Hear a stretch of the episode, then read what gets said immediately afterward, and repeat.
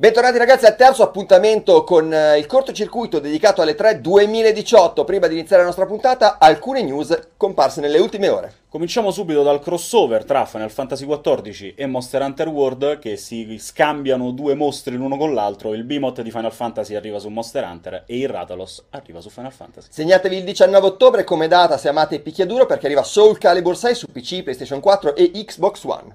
Altra notizia dalla straordinaria conferenza di Nintendo, finalmente sappiamo che Hollow Knight è disponibile su Switch. Il 21 marzo, quindi un'altra data da scrivervi sul calendario che ormai sarà completamente pieno, arriva Sinking City, un'avventura ispirata agli scritti di Lovecraft.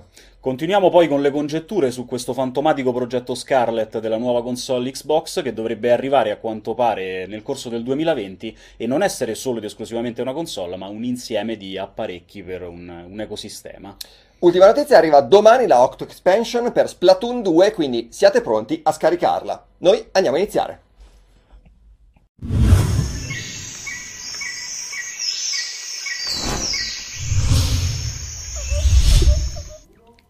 Ben ritrovati ragazzi, nuova puntata del cortocircuito speciale 3 2018, qua in studio con me è sempre il buon Emanuele Grigori in Arte Nerdocracy e in collegamento da Milano abbiamo Giordana Moroni che curerà gran parte dei servizi anche oggi e si intratterrà con noi. Ciao Gio, buongiorno. Ciao a tutti, ma perché stavate ghignando prima? Vi sentivo ghignare ma non sapevo perché. Perché noi ci prepariamo sempre prima della diretta, no? Quindi ci sediamo, prepariamo la scaletta, facciamo due chiacchiere io e Ema e c'era Ema, bravissima, esatto. E c'era Ema che da buon professionista aveva sulle cuffie, diceva, stava smanettando col microfono, diceva ma non riesco a sentire niente, non sento Giordano, non sento Jacopo, e poi si è accorto che aveva sulle cuffie attaccate al cellulare e non quelle del microfono, e quindi ha dimostrato è andata esattamente così. Però l'importante è rendersene conto prima dell'inizio, capito? Esatto, pensa se adesso mi dicevi esatto. Non sento niente, e invece è tutto a posto ragazzi, bentornati in questa super diretta dagli studi di Terni. Oggi tanta carne a fuoco perché parleremo soprattutto di videogiochi nel vero senso della parola, visto che di conferenze ce n'è stata una sostanzialmente. C'è stata? Ho fatto fatica un po'. Okay. Era una conferenza, ne parleremo in maniera approfondita, sto guardando verso le 5 qualcosa nella seconda parte di questo aspettatelo perché ci sarà da divertirsi. Esatto, ne parleremo in maniera dettagliata di questa conferenza Nintendo che ha deluso molti. Partiamo però con il nuovo Assassin's Creed, quindi manderei il servizio sempre a cura di Giordana Moroni, doppiato da Carlo Burigara.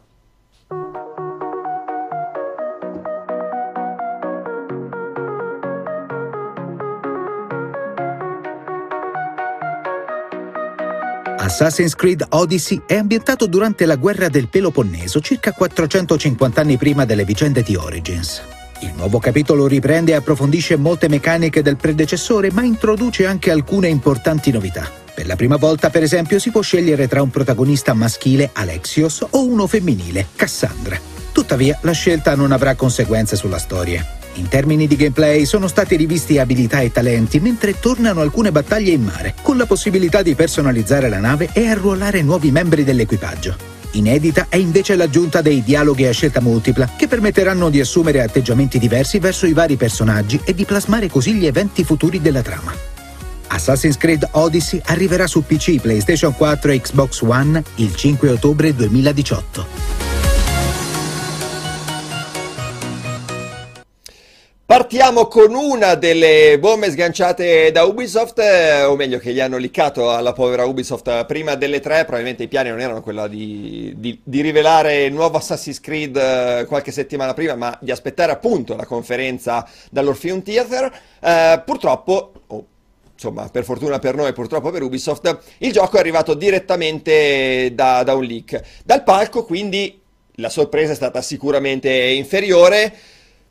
C'è molto da discutere di questo nuovo Assassin's Creed, insomma, cambio di ambientazione, da Origins a Odyssey arriviamo in Grecia, in antica Grecia, ci saranno due protagonisti, questa è una cosa molto importante, ci sarà la possibilità di scegliere se è un personale protagonista maschile o femminile, ci sarà però anche un fortissimo richiamo al precedente capitolo, una scelta che ha fatto discutere noi in redazione, ha fatto storcere il naso a tanti ascoltatori a casa, perché non è stata apprezzatissima. Insomma, Ubisoft sembrava aver cambiato direzione, sembrava aver preso un approccio completamente nuovo per la serie di Assassin's Creed, fermandosi per un anno e creando qualcosa di nuovo, prendendosi il plauso di critica, pubblico. Insomma, tutti erano stati molto contenti dell'approccio di Origins con una nuova formula, questo GDR più marcato rispetto al passato, eccetera.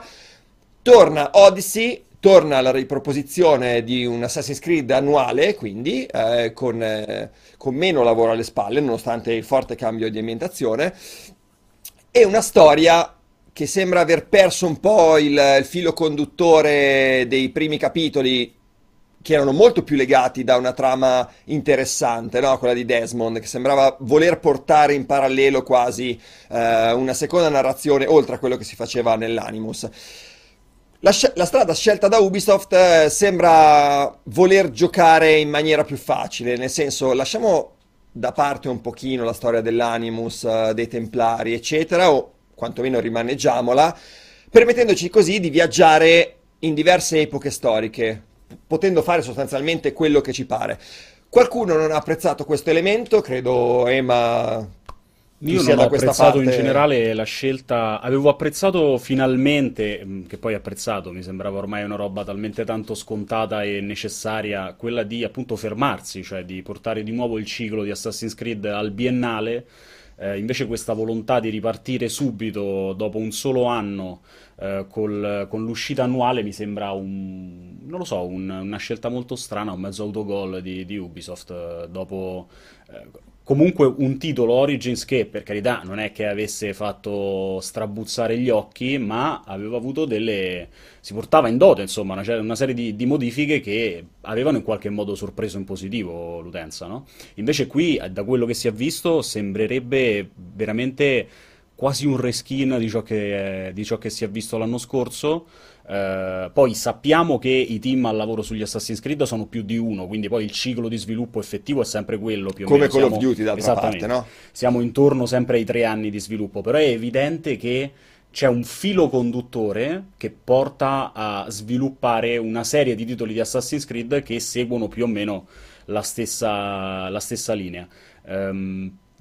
Per carità, l'appassionato di Assassin's Creed continuerà ad essere appassionato esattamente come prima. Chi non ha apprezzato questa volontà di Ubisoft di continuare sull'uscita annuale si sentirà un po' tradito dopo le buone premesse dell'anno scorso, credo. Gio, invece tu sei contenta di rivedere Assassin's Creed che torna così presto dopo Origins? Allora, non è la data e non è il fatto che manca l'anno di pausa tra Origins e Odyssey. Io mi sento francamente avvelenata, manco mi avesse morso un serpente, perché ci sono a quanto pare dettagli, però il sale della vita sono i dettagli, che assolutamente non comprendo. Primo tra tutti, e questa cosa tra l'altro mi lascia estremamente perplessa perché nessuno se l'è presa così tanto, perché abbiamo visto un Assassin's Creed senza gli assassini? Cioè, dove sta la motivazione di questa cosa? Non mi basta perché è ambientato tot anni prima rispetto alla nascita della confraternita. Non ha senso, un Assassin's Creed senza assassini non è Assassin's Creed, anche perché i capitoli precedenti ci hanno dimostrato che anche con un protagonista non così convinto nel credo come poteva essere il protagonista di Black Flag, o addirittura un antagonista come succede nello spin-off Rogue, funziona all'interno della storia. Questa cosa a me lascia incredibilmente perplessa, cioè è la prima volta nella storia di Assassin's Creed che vediamo un trailer senza la vacellata, senza un assassino, senza un cappuccio. Per me è fuori di testa e non sono, come si dice, nemmeno così tanto convinta di alcune aggiunte che sono state fatte, come ad esempio i dialoghi a scelta multipla, perché tradiscono molto quello che è sempre stato Assassin's Creed. Non tanto perché non mi piacciono le novità, attenzione, ma perché non si sposano con quello che è la narrazione del titolo. Da sempre le storie di Assassin's Creed sono la riproposizione di eventi già accaduti, quindi se tu mi stai raccontando un ricordo di qualcuno che ha già vissuto quella linea temporale, non mi puoi dare poi la possibilità di fare delle scelte, perché quella storia è già stata scritta, è sempre stato il patto tra il videogiocatore e il narratore. Non so come la vedete voi, io l'ho trovato un pasticcio questo gioco che non saprei da dove iniziare. Allora, è un po' quello che dicevo all'inizio, cioè Ubisoft sembra lasciar perdere un attimino quella che era la storia dell'animus iniziale, quella dei primi 3 Assassin's Creed, no? Che era molto incentrata su questa storia dei ricordi, eccetera. Sembra aver preso una strada, e qui sono d'accordo con te, dove i dialoghi a scelta multipla non c'entrano con quello che ci hanno raccontato fino ad oggi.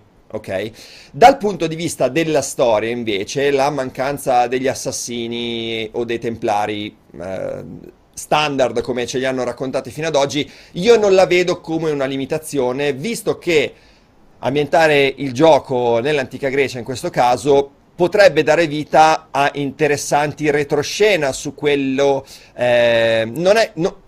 non su quello che è la nascita del credo, perché abbiamo visto con Origins, no? La nascita del credo, però su quello che sono gli oggetti dell'Eden, che in teoria fanno da sempre parte dell'umanità e della storia di Assassin's Creed. Ma è chiaro che vedendo la lancia di Leonida si capisce sicuramente che quello ha un valore all'interno della storia, appunto parlando degli oggetti come la mela dell'Eden, eccetera eccetera, però a me stupisce veramente il fatto che non ci sia stato nessun richiamo a quelli che sono gli elementi caratterizzanti del franchise, anche proprio a partire dal trailer, nel senso, se io guardo il trailer di Odyssey non lo capisco che è un Assassin's Creed, un po' perché il gioco si è evoluto, e questo lo posso accettare perché era chiaro fin dai tempi di Unity che la saga non poteva andare avanti così, hanno poi tirato fuori un Syndicate e poi si sono presi un anno di pausa perché hanno capito che dovevano mettere un attimo il freno alla cosa.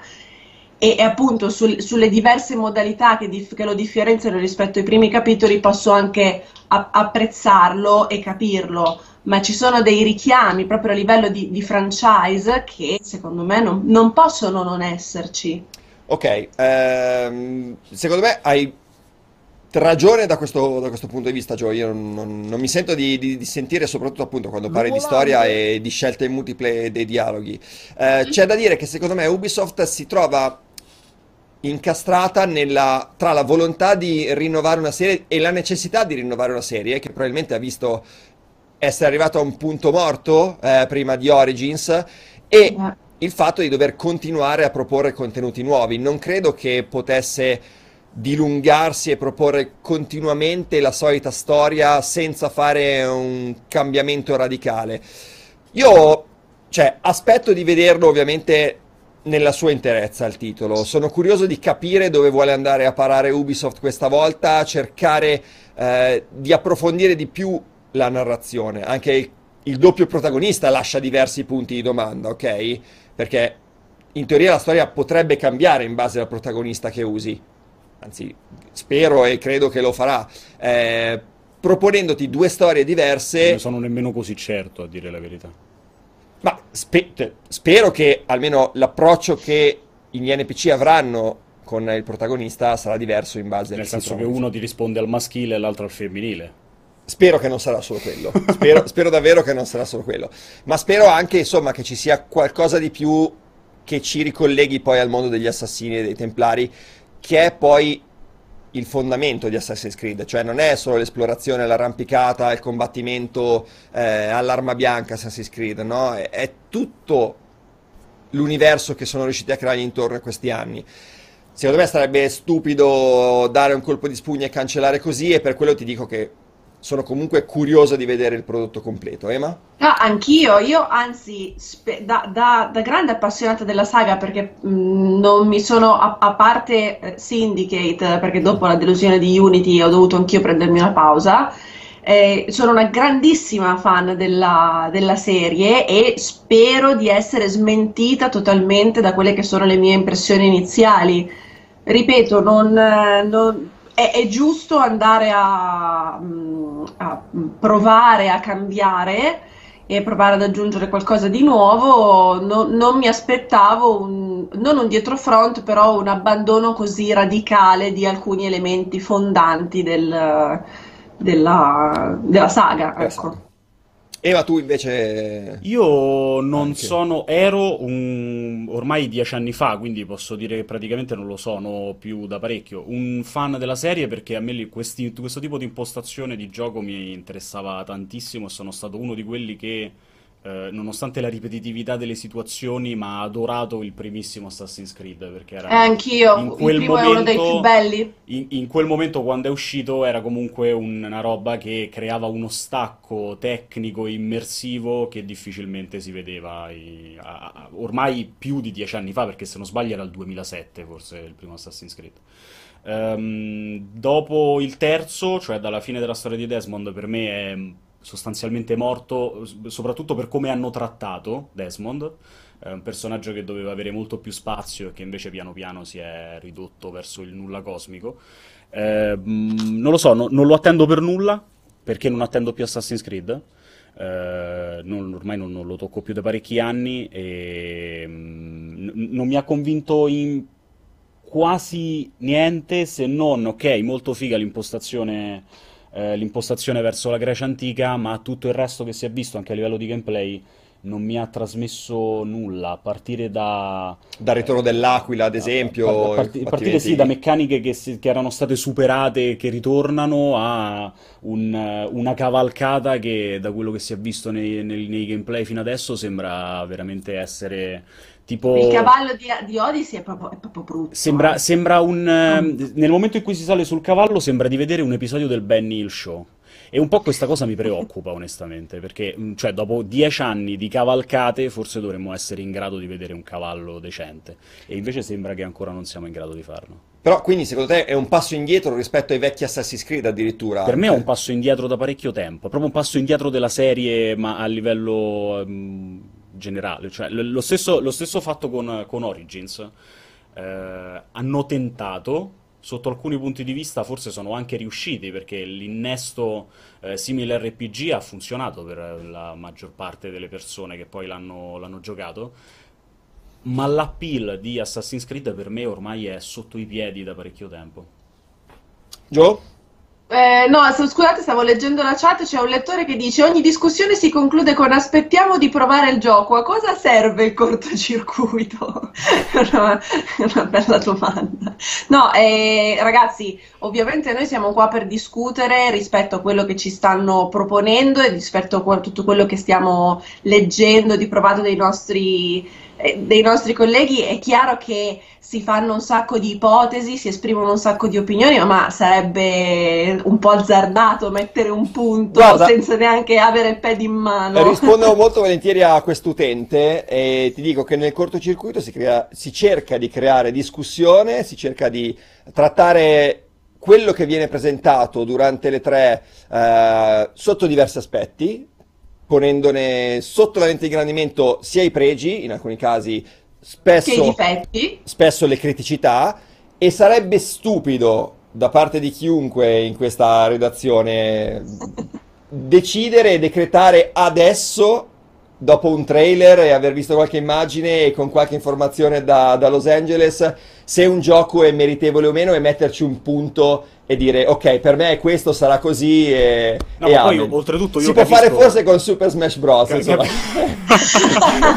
Di quelli di cui abbiamo vita, capisco che i grandi mezzi di multiplayer poi arrivano sempre dappertutto, però ancora non siamo in grado di fare il corto, partire, andare a Los Angeles, provare i giochi e tornare per rifare il corto il giorno successivo. Provare il gioco completo. Io, allora, un'opinione personale te la posso dare, vale per qualsiasi gioco, non ti posso dare un parere completo e concreto su un titolo, ma neanche se lo avessi provato adesso per metà e non avessi visto anche come finisce. Sembra strano, considerata la generalità delle recensioni che a volte si leggono in giro. Se parli di me mi alzo e ti do una capata subito. No, comunque è questo sostanzialmente, è un angolo di discussione, se vogliamo metterla così, e non certo un luogo dove fare recensioni dei titoli che arriveranno poi quest'inverno. No, non sono. Non sono. A parte mi scrivono di stare calmo in chat. No, no, era giusto chiarire, insomma, era un chiarimento dovuto a chi ci segue da casa. Esatto, comunque prima di suscitare questa mini digressione mi era stata fatta una domanda, se la pensavo un po' come Ema sul fatto che Assassin's Creed si è lasciato un po' andare nell'ultimo periodo. A me, ripeto, non è dispiaciuto il cambio di rotta di Origins, al contrario però di quello che ha detto Emanuele, io sono forse un pelino infastidita sulle meccaniche un po' RPG che sono state inserite all'interno di Origins e che poi ritorneranno in questo Odyssey, un po' perché sono comunque meccaniche estremamente semplificate, estremamente diluite, e mi rendo conto che un vero giocatore di ruolo possa sentirsi un po' offeso nel sentire questo uso improprio di RPG da una parte, RPG dall'altra, un po' perché... Sarò forse una persona superficiale in questo, rimpiango molto la semplicità che c'era nei primi capitoli, cioè quando le armature erano semplicemente una questione estetica, quando il focus era ad esempio l'esplorazione degli ambienti piuttosto che la velocità di navigazione dell'ambiente stesso, che è una cosa che secondo me si è persa totalmente nel corso degli anni. Una cosa importantissima nei primi Assassin's Creed era il quanto riuscivi a correre veloce sui tetti, perché quello era essenziale per la buona riuscita di praticamente tutte le missioni. Beh, adesso i tetti qua in Grecia non ci sono quasi più, quindi allora o me lo ambientano in un periodo storico dove ci sono le falde dei tetti, così come in Unity piuttosto che in Assassin's Creed 3, quindi questa cosa sparisce totalmente. In Assassin's Creed 3 l'avevano un po' tamponata con la parte nei boschi, che quella funzionava molto bene, sugli alberi, oppure non ci sono neanche i tetti, quindi insomma c'è questa scelta un po' sbagliata come si dice, dei setting anche da quel punto di vista lì. Scusate, facciamo però uno strappo alla regola e leggiamo un messaggio in chat che per me vince già messaggio di tutta la settimana. Quello di Dubro? Messaggio di Dubro con... Ciao multiplayer, non trovate che sia stato abbastanza ingiusto nei confronti di noi consumatori che Nintendo non abbia fatto un approfondimento su tutte le 143 trasformazioni possibili di Kirby Smash Bros? Cioè, che faccio? Compro il gioco così, a scatola chiusa? Ragazzi, ne arriveremo a parlare di Nintendo e cercheremo anche di trovare un senso a quella presentazione. Allora, passiamo invece adesso da un GDR a due titoli, uno... ancora più GDR che è Kingdom Hearts 3, e soprattutto a Shadow of the Tomb Raider. Il servizio l'ho curato io e invece il buon Carlo Burigana ha curato il doppiaggio. A voi servizio.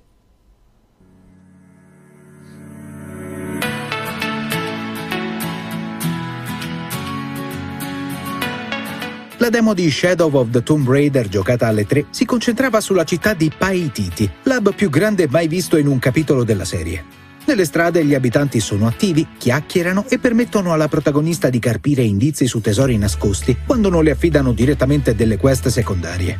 È possibile unirsi anche a delle fazioni che dovrebbero influenzare le quest ottenibili e offrire ricompense variabili. La città rappresenta un porto franco importante per mostrare il lato umano e sociale di una Lara che in questo capitolo si fa sempre più violenta. Le esecuzioni si sono fatte a dir poco spettacolari. Con frecce cordate si possono impiccare i nemici ai rami degli alberi e lasciarli a monito degli altri, ma si può anche scatenare il caos con frecce allucinogene sfruttando il mimetismo. Si tratta di un altro elemento molto importante che non vediamo l'ora di mettere alla prova il 14 settembre, giorno dell'uscita del gioco su PlayStation 4, Xbox One e PC.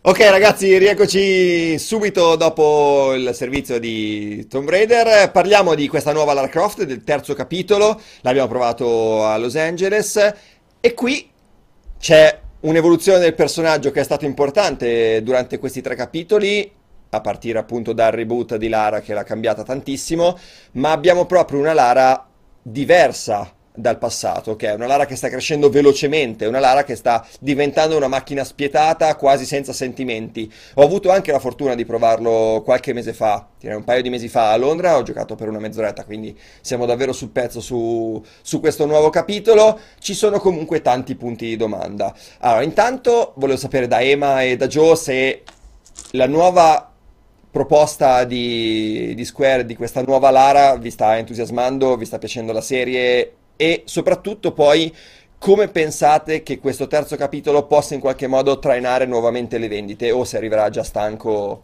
sul mercato. A me è piaciuta abbastanza la deriva nuova intrapresa dal reboot. Mi è sembrato che fosse probabilmente il modo migliore per riprendere in mano una serie che anch'essa, insomma, era un po' stanca prima di questa nuova trilogia. Non mi sono esaltato così tanto per il secondo capitolo, per Rise non mi ha fatto gridare al miracolo, mi è sembrato un po' fiacco rispetto al reboot, come se il reboot avesse già detto più o meno tutto quello che c'era da dire su questa nuova Lara. Attendo però questo terzo capitolo che, se è vero che ha, appunto, come dicevi, dei forti punti di domanda su questa impostazione, mi stuzzica molto l'idea di questa Lara che non si è ben capito se c'è del tutto con la testa, no? Sembra che stia un po' perdendo di vista, perdendo un po' il lume della ragione. Probabilmente, credo, ognuno di noi, se avesse vissuto le esperienze che ha vissuto lei, sarebbe più o meno nella stessa condizione. Mi piace il setting Maya, mi piace parecchio, e quindi lo aspetto, non trepidante, perché comunque sono dei titoli che ormai, nonostante poi viva di molte differenze rispetto a Uncharted, è ovvio che è semplice fare il paragone con l'altro grande action adventure da cercatore di tesori, no?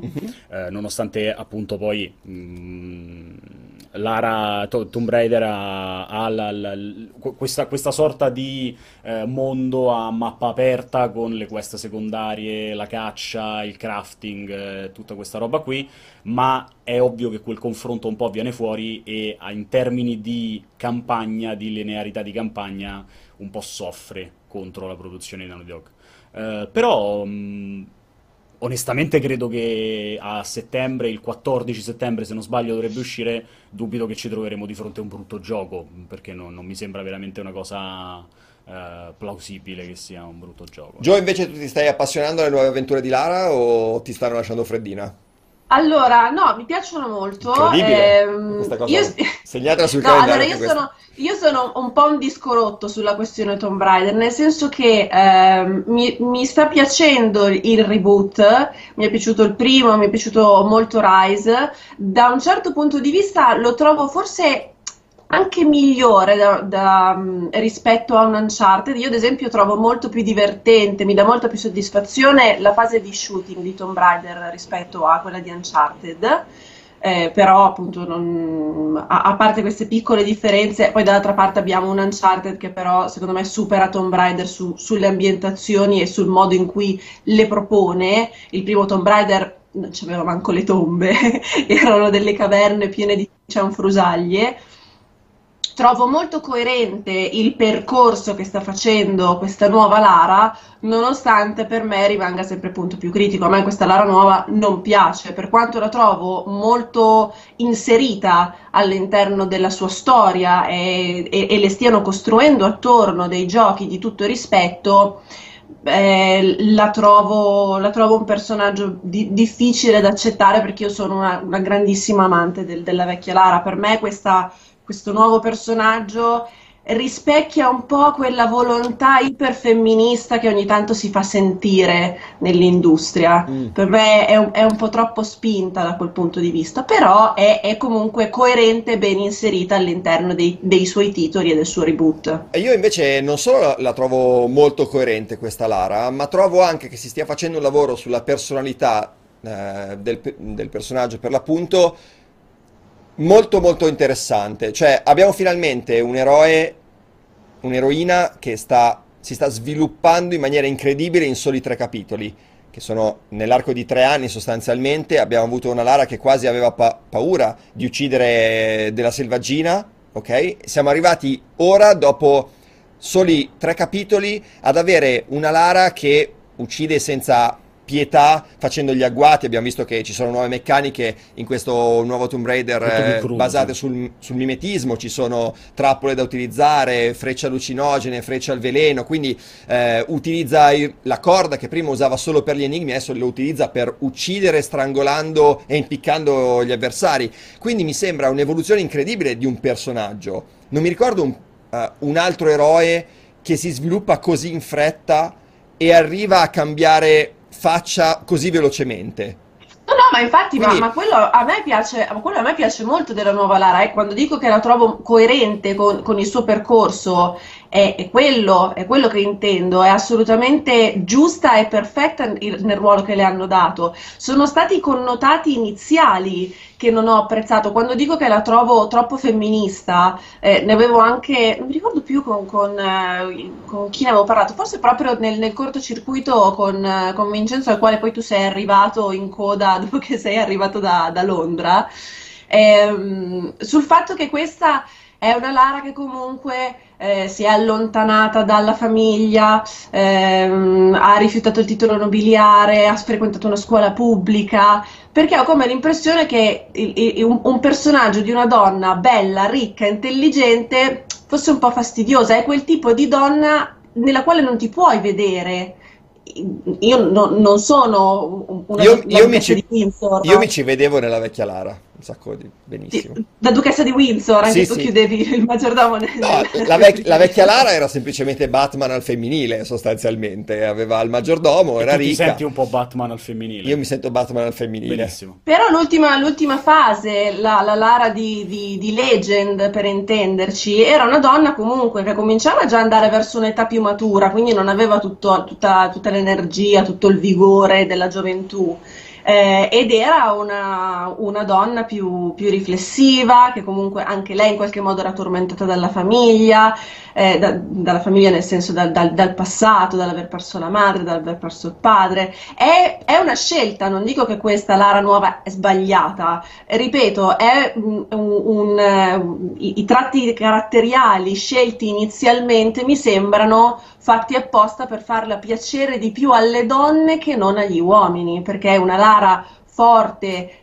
che combatte da sola e che tutte le volte esplode in questo girl power, è sicuramente un personaggio che sta più simpatico alle Quindi secondo te è stato ragazze. Cioè, adesso discutiamo di questa cosa, Gio. Secondo te è stato scelto a tavolino il personaggio e non è stata una libera interpretazione di chi ha disegnato Lara per questo nuovo reboot? Cioè, loro secondo te si sono messi giù a dire no, facciamola così perché può piacere di più alle donne di un certo tipo, togliamogli il fatto che Rick è il maggiordomo perché sarebbe troppo eccessivo per le donne di oggi? Secondo me uno si è messo lì, ha disegnato il profilo di questa nuova Lara pensando a come lo voleva. Non dico che sia stata una scelta di marketing a tavolino, ma sicuramente nel momento in cui vai a scegliere quella che dovrà essere l'icona trainante del tuo franchise, anche solo inconsapevolmente questo tipo di considerazione secondo me l'hanno fatta.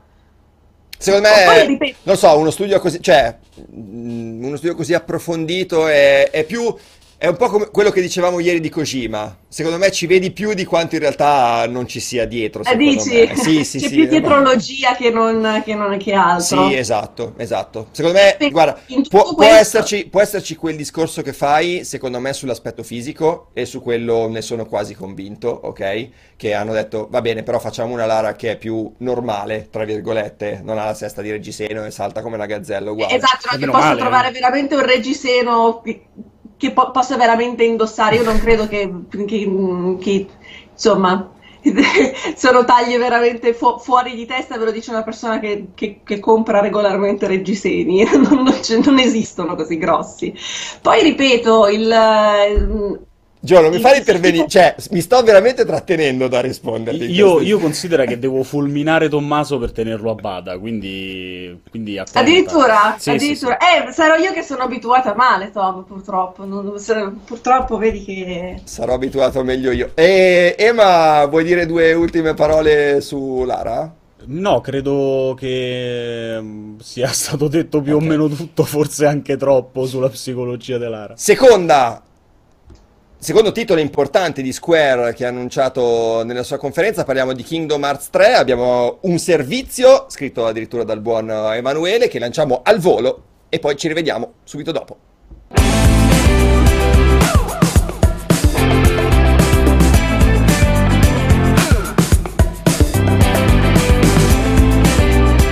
L'attesa si sta finalmente esaurendo. Kingdom Hearts 3 arriverà il 29 gennaio del prossimo anno e l'E3 2018 ha rivelato al mondo diverse novità del titolo Square Enix.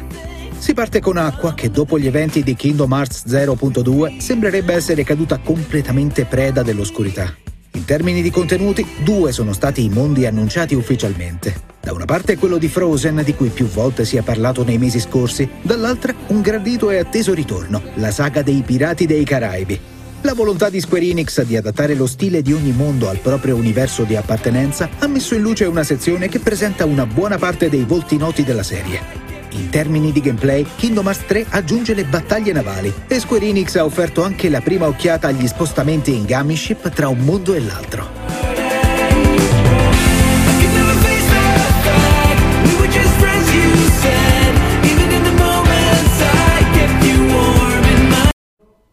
Finalmente abbiamo anche una data per Kingdom Hearts, abbiamo una presentazione, insomma Square si è lasciata andare su questo titolo, ha fatto vedere nuovi mondi che erano abbastanza attesi a dire il vero, più qualche sorpresa. È arrivato Pirati dei Caraibi ad esempio con questo suo stile realistico e uno stile grafico che un po' cozza coi personaggi Disney appunto che abbiamo visto, che però gli cambiano espressione eccetera. Ragazzi, vi ricordo nel frattempo che se volete farci qualche domanda, come al solito, potete mandare il vostro audio al numero WhatsApp che vedete qui in sovraimpressione, oppure semplicemente interagire con la chat come state già facendo. E vi ricordo anche di abbonarvi al canale, di scrivere qua sotto, insomma di iscrivervi, mettere il cuoricino, di fare follow e buttarvi anche con un like su Facebook e su Instagram, sui nostri social. Cercate multiplayer IT, insomma dovreste trovare tutto quello di cui avete bisogno per seguire i nostri canali più importanti. Ema, che è un grandissimo appassionato di Kingdom Hearts, questo terzo capitolo finalmente arriva, le novità, raccontacene un po' e discutiamone insieme. Le novità, in realtà ormai è appunto più di una mesata che Square lancia bombe di qua e di là, perché appunto, per carità, ci hanno messo 15 anni, quindi forse era arrivato anche il momento, ma ce la stiamo facendo, arriva questo Kingdom Hearts 3 che concluderà la cosiddetta Xehanort saga. Xehanort che è il grande antagonista di tutti questi 10 capitoli.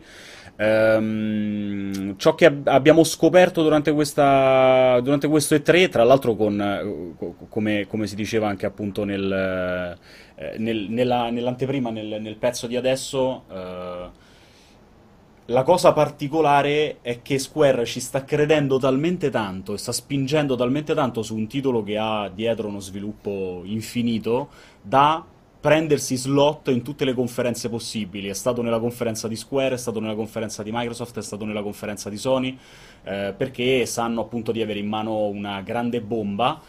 Oltre ad essere il motivo, continuo a credere io, il motivo per il quale non mi aspettavo, e infatti poi così è stato, non mi aspettavo nulla riguardo al remake di Final Fantasy VII, perché sarebbero andati a mangiarsi uno spazio tra di loro e aveva poco senso probabilmente.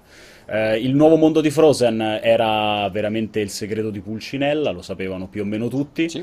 La sorpresa senza dubbio è stata invece il ritorno del mondo dei Pirati dei Caraibi. Io stesso non me l'aspettavo, ci speravo, ne parlai tempo fa anche qualche live di questa cosa, ci speravo, non me l'aspettavo.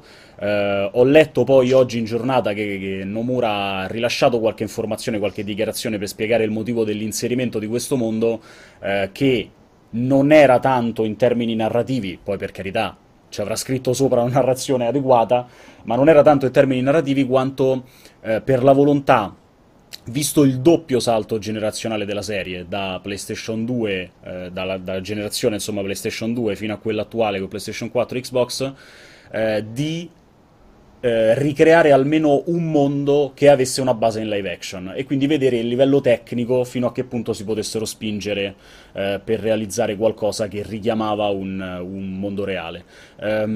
Fa strano, sono d'accordo con te, cioè quello che si è visto comunque può far storcere il naso, perché a livello stilistico è molto particolare. A me non è dispiaciuto, perché è sì estremamente realistico, ma richiama comunque un'impostazione un po' più fumettosa, diciamo. Certo. Quindi non mi cosa è... che poi comunque avevano già fatto in passato. Sì, quindi avevano già fatto nel secondo, dove c'era appunto il mondo dei Pirati dei Caraibi, era però molto molto cartunesco, di realistico c'era veramente molto poco. Quindi non mi è dispiaciuto. Mi interesserà invece di più vedere come innesteranno la questione nemici, e quindi Heartless, all'interno di un mondo che è molto realistico. Uh-huh. Quello sarà interessante da vedere. Molto figa anche l'aggiunta delle battaglie navali, che tra l'altro è un altro degli elementi che ci fa comprendere come il gameplay di Kingdom Hearts probabilmente punti ad essere il gameplay più vario della storia degli action RPG o qualcosa del genere, in termini di situazioni e meccaniche. Abbiamo visto anche la Gummi Ship, la nuova Gummi Ship, come funzioneranno con questo open world tra virgolettone, nel senso non più le rotte tra un mondo e l'altro lineari su binari, ma appunto con la possibilità di muoversi in questi ambienti 3D, e magari chissà anche la possibilità di decidere verso che mondo andare senza necessariamente scegliere la rotta prima ancora di partire. Vedremo. Quindi ne sei super fiducioso tu di questo Kingdom Hearts? Assolutamente super fiducioso. Kingdom Hearts è il figlio in tutto e per tutto di Nomura. Sappiamo che Nomura è un director che ha bisogno di essere imbrigliato, perché sennò è uno di quelli che mette talmente tanta carne al fuoco che se non ha qualcuno che gli dice ok, queste sono le idee, lavoriamo su queste, finisce per perdersi. Ma con Kingdom Hearts, almeno per quanto mi riguarda, non si è mai perso. Mi sembra evidente che ha sempre mantenuto uno standard molto molto alto, soprattutto per i capitoli poi principali. Gio, invece tu di questo Kingdom Hearts? Allora, vabbè, a parte che volevo scusarmi con i lettori, perché prima ho risposto a un ragazzo in chat e con il rumore della mia tastiera devo aver fatto scoppiare qualche timpano. Anche i nostri, Gio, vai tranquilla, ti ricordo che siamo collegati. Scusate. Per quanto riguarda Kingdom Hearts, allora io non l'ho seguito dall'inizio, quindi fin dagli inizi, dai primi capitoli. A tal proposito, a questo punto chiederò una consulenza a Emanuele, perché per mettere insieme l'ordine con cui vanno giocati devi tipo fare una di quelle pareti tipo serial killer con tutti i fili rossi e capire. La grande domanda di questi tempi: come devo giocare la serie di Kingdom Hearts, in che ordine? Esattamente, però a parte questo ho avuto la fortuna proprio in quest'ultimo mese di lavorare ad alcuni approfondimenti video, tra cui un video confronto e un approfondimento sul combat system, quindi andando proprio a rallentare frame per frame le animazioni, e non gli si può dire niente a questo Kingdom Hearts. È perfetto, è bellissimo da vedere. Io ho fatto appunto il video confronto tra versione One X e PlayStation 4 Pro, è incredibile, una quantità di effetti particellari, un colore, delle luci bellissime, e avendo anche la possibilità di lavorare sull'approfondimento del combat system, parliamo di un gioco che comunque non è poi così, cioè non è secondo me un gioco così leggero come si potrebbe pensare. Sai, magari vedi una persona che non l'ha mai giocato, vede i personaggi Disney e dici ah sì, ok, ci sono le principesse Disney, e invece no, e invece parliamo di un gioco che ha sotto tanto contenuto e soprattutto tanta consistenza, quindi assolutamente sono super super favorevole, anzi a forza di guardarlo mi pento di non averlo giocato prima, e proprio per questo sto cercando di capire come e in che ordine recuperarli tutti. Perché hai bisogno, insomma, di seguire la storia, cioè ti senti persa, hai paura di perderti se giochi solo questo terzo capitolo. Da quello che ho capito mi pare proprio di sì, cioè sarebbe una cosa tipo da arresto e galera giocare solo al terzo senza giocare i primi. Secondo me comunque è come si sono sentiti i giocatori che hanno giocato comunque in ordine come sono usciti Kingdom Hearts, cioè bisognerebbe riabilitare la pena di morte per chi gioca Kingdom Hearts direttamente dal terzo capitolo. No, io poi sono una di quelle che assolutamente ci tiene, vuole essere precisa, non vuole perdersi niente, quindi no assolutamente. No, significherebbe non capirci nulla, ragazzi, molto semplicemente, cioè magari, per carità, poi vi giocate comunque, ripeto, non è che stiamo parlando di un titolo che è un brutto titolo da giocare, non è divertente, non ha varietà, quindi è ovvio che può comunque il viaggio in termini di gameplay valere il non mi sembra nemmeno andando a guardare quelli passati, quindi andando a recuperare qualche frame, qualche scena appunto dei primi capitoli, non mi sembra nemmeno uno di quei giochi che è invecchiato male, cioè rispetto a giochi del suo periodo, del primo Kingdom Hearts, del secondo Kingdom Hearts, a me non sembra neanche invecchiato così male. Poi magari c'è sempre quel distacco tecnico che ovviamente gli devi concedere per una questione di età, però ripeto, non mi sembra nemmeno quelli passati non mi sembrano nemmeno invecchiati così male. No, beh, forse perché non sono così veloci, cioè il combat system di Kingdom Hearts comunque è sempre stato ragionato, lento, e invecchiare da quel punto di vista è difficile perché le meccaniche comunque sono di valore. Ma sono state sempre riaggiornate, tra l'altro. Sì, no, cioè, esatto. Anche in questo terzo si prendono i migliori elementi del secondo, i migliori elementi di Birth by Sleep e di Dream Drop Distance, che sono comunque due capitoli portatili, ma due delle maggiori produzioni viste sia su PSP che su 3DS, per metterle tutte insieme e creare una varietà di meccaniche nel combat system che è veramente, già solo vedendolo, nemmeno toccandolo con mano, ma già solo vedendolo è straordinario, è strabiliante e fa gridare veramente al miracolo sotto questo punto di vista. Poi per me l'unico vero punto interrogativo resta, purtroppo, ma è ovvio, dobbiamo necessariamente tenercelo come punto interrogativo, una coerenza narrativa che è tutta da verificare, perché è il 10° capitolo di una saga, nonostante sia Kingdom Hearts 3, stiamo parlando del 10° episodio, che va a chiudere una saga che ha tantissime domande ancora aperte. A Gio è scesa la gocciolina adesso che ha capito quanti ne deve recuperare. Che ha tantissime domande ancora aperte e che ne ha aperte di nuove e probabilmente le più assurde, proprio nel finale di Dream Drop Distance, che in termini cronologici è quello che viene subito prima, a parte 0.2, a parte il prologo di 2 anni fa, un anno e mezzo fa. E quindi il rischio poi di ritrovarsi alla fine del terzo capitolo con più domande che risposte è un rischio concreto, però il gioco, da quello che si è visto, ragazzi, è straordinario, quindi la fiducia verso un grande titolo non può non esserci.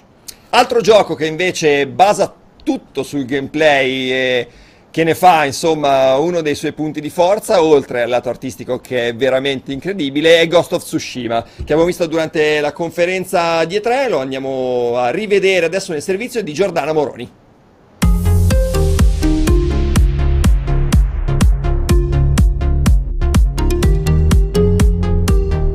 Ghost of Tsushima è senza dubbio uno dei titoli di punta della line-up E3 di Sony.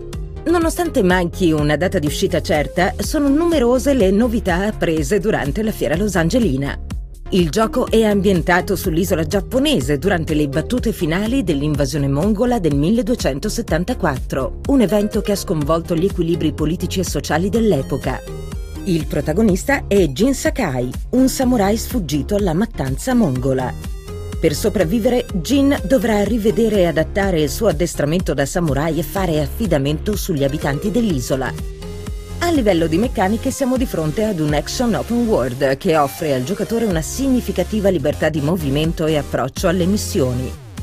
Questo dovrebbe tradursi in una buona varietà di abilità e opzioni di personalizzazione per Jin. Il sistema di combattimento è basato quasi interamente sull'utilizzo di spade. Gli scontri non saranno però eccessivamente permissivi, anche perché inizialmente Sucker Punch voleva creare un combat system che prevedeva la possibilità di morire e uccidere sempre al primo colpo, idea poi abbandonata.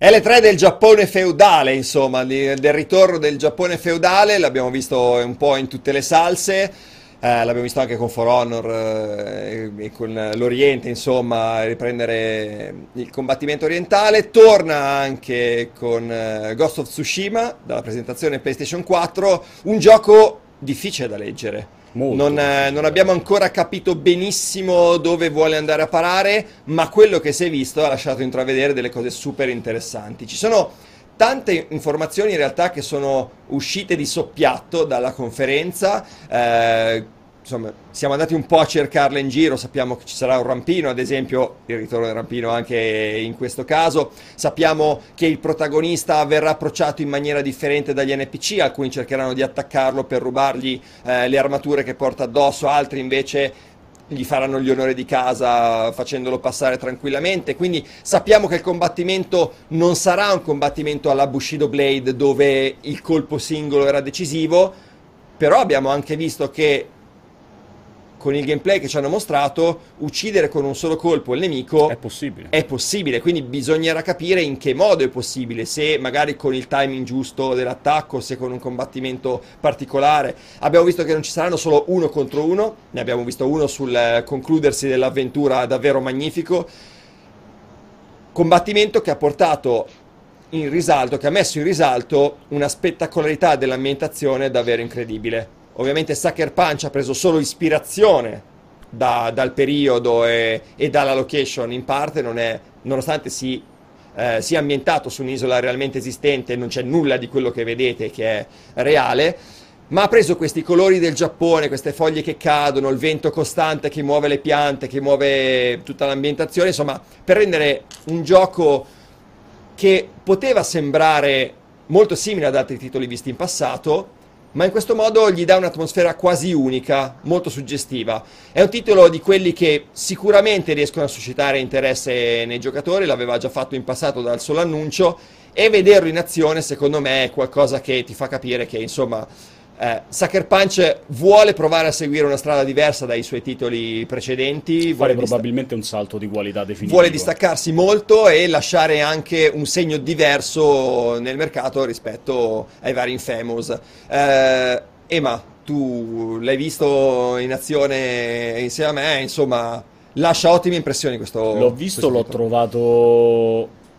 credo di non esagerare dicendo che a livello di impatto visivo artistico è stato probabilmente la cosa più incredibile che si è vista durante queste tre, soprattutto perché sono stati molto bravi non tanto dal punto di vista puramente tecnico, texture, modelli poligonali, quanto per un'illuminazione incredibile, delle scelte cromatiche straordinarie, agenti atmosferici con un vento che rendeva il tutto veramente vivo, proprio vivo credo sia il termine più adatto. Sì, assolutamente. Stiamo guardando adesso alcune immagini della cavalcata in mezzo a questo campo meraviglioso. Campo veramente incredibile, e tra l'altro con questa scelta molto particolare che poi si nota spesso, anzi durante tutto quanto il combattimento finale che dicevi prima, con quest'albero da cui cadono queste foglie che poi quando arrivano a terra restano comunque dinamiche, quindi sì. Ogni singola foglia era gestita, si spostano in base al vento e al movimento dei personaggi nell'arena, ma il tutto fatto con questo controluce incredibile che lascia i personaggi quasi in silhouette. È una roba veramente straordinaria, un quadro in movimento. Dal punto di vista del gameplay poi è tutto da verificare, cioè, proprio durante se avete visto, insomma, immagino di sì, la video anteprima di multiplayer, dove c'è appunto Umberto l'ha provato, è andato a vedere il titolo e spiegava come a livello di combat system sembra essere un qualcosa di derivativo da quello che è il combat system di Assassin's Creed, no? Sì, esatto. Non stiamo parlando però della stessa cosa. No, assolutamente no. Però come tipologia di approccio sembra essere un po' quello. Vedremo, non lo so, non è... Sono fiducioso. Allo stesso tempo Sucker Punch deve ancora necessariamente compiere il grande salto di qualità.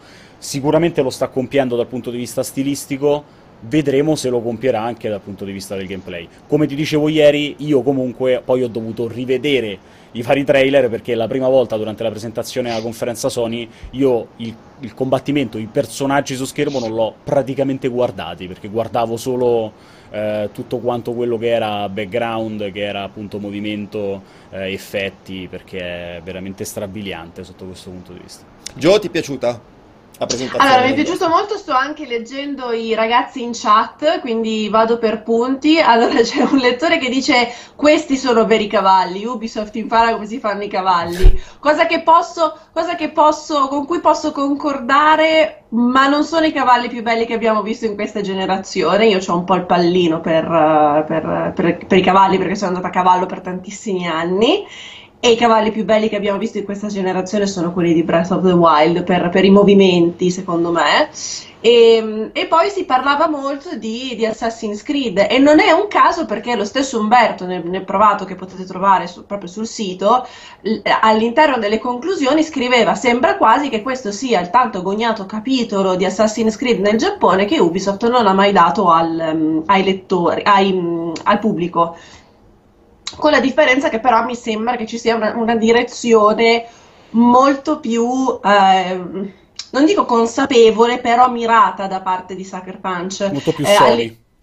Esatto, quando giustamente parlava bene, diceva bene Tom, quando parlava del colpo singolo, del fendente, non nascondo il fatto che a me questa cosa piaccia tantissimo, e che nonostante loro abbiano detto che non era una cosa che rendeva il gioco molto accessibile, quindi hanno dovuto fare un passo indietro. Nonostante tutto, nel trailer abbiamo visto dei combattimenti che si concludono molto in fretta, e questa cosa a me piace tantissimo, perché è una scelta precisa da parte del team di sviluppo, e che il team vuole proprio portare avanti, nonostante abbia dovuto rivederla un minimo, e soprattutto che non si sposa con quelle che sono le...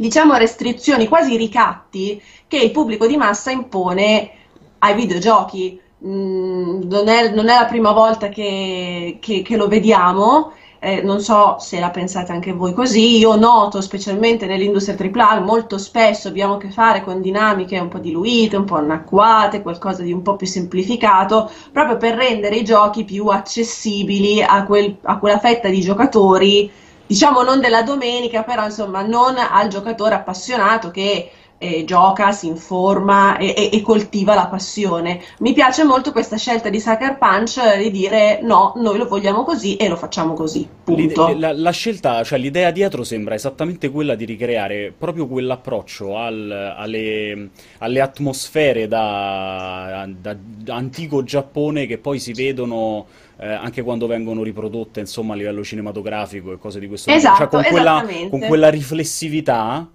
che non porta al ok, prendo la mia spada e comincio a tirare spadate a destra a manca fino a che non ammazzo tutti, ma sembra esserci un pensiero dietro, quasi una filosofia, no? Ti guardo, ti aspetto, quando attacchi io sono più forte di te, ti ammazzo. Il concetto base sembra come se fossero proprio si sono seduti e hanno detto: ok, noi vogliamo ricreare quell'atmosfera riflessiva del Giappone antico. Come lo facciamo?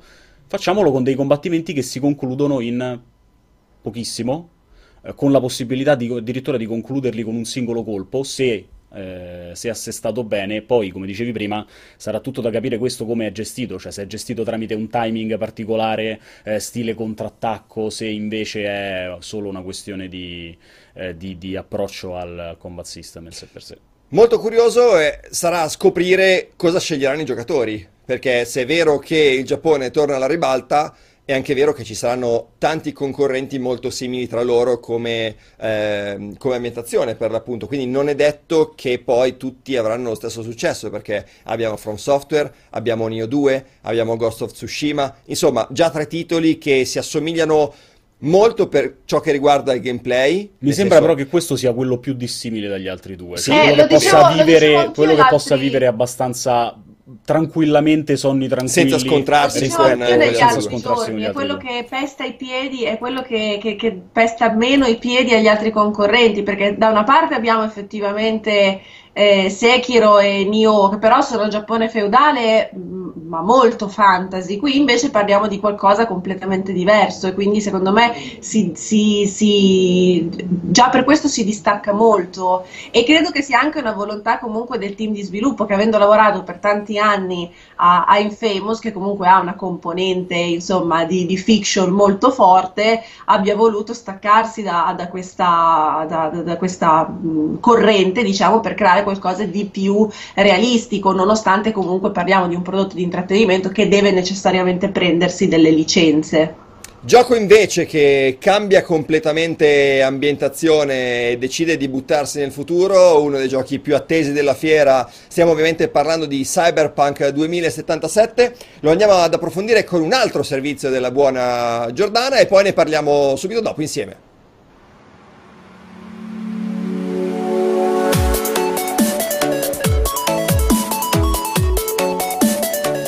Cyberpunk 2077 è un gioco di ruolo in prima persona con elementi sparatutto. Questa scelta valorizza al meglio gli ambienti e l'azione di gioco per offrire combattimenti dal ritmo sostenuto. La visuale passa invece in terza persona quando si è alla guida dei veicoli. L'avventura è ambientata a Night City, una città che si sviluppa sia in orizzontale sia in verticale. La vasta mappa è composta da 6 distretti e offre numerosi interni esplorabili. Il protagonista, uomo o donna a discrezione del giocatore, si chiama semplicemente V. È un personaggio libero e indipendente che muove i primi passi come mercenario. Non esiste infatti un sistema di classi rigido e la sua identità prenderà forma nel corso della storia, orientandosi verso 3 macroclassi in base alle scelte fatte. L'equipaggiamento giocherà poi un ruolo fondamentale, con cyberinnesti e abbigliamento che apriranno diverse porte al protagonista. Resta invece incerta la presenza di una componente multiplayer, così come l'anno di uscita, ancora da definire.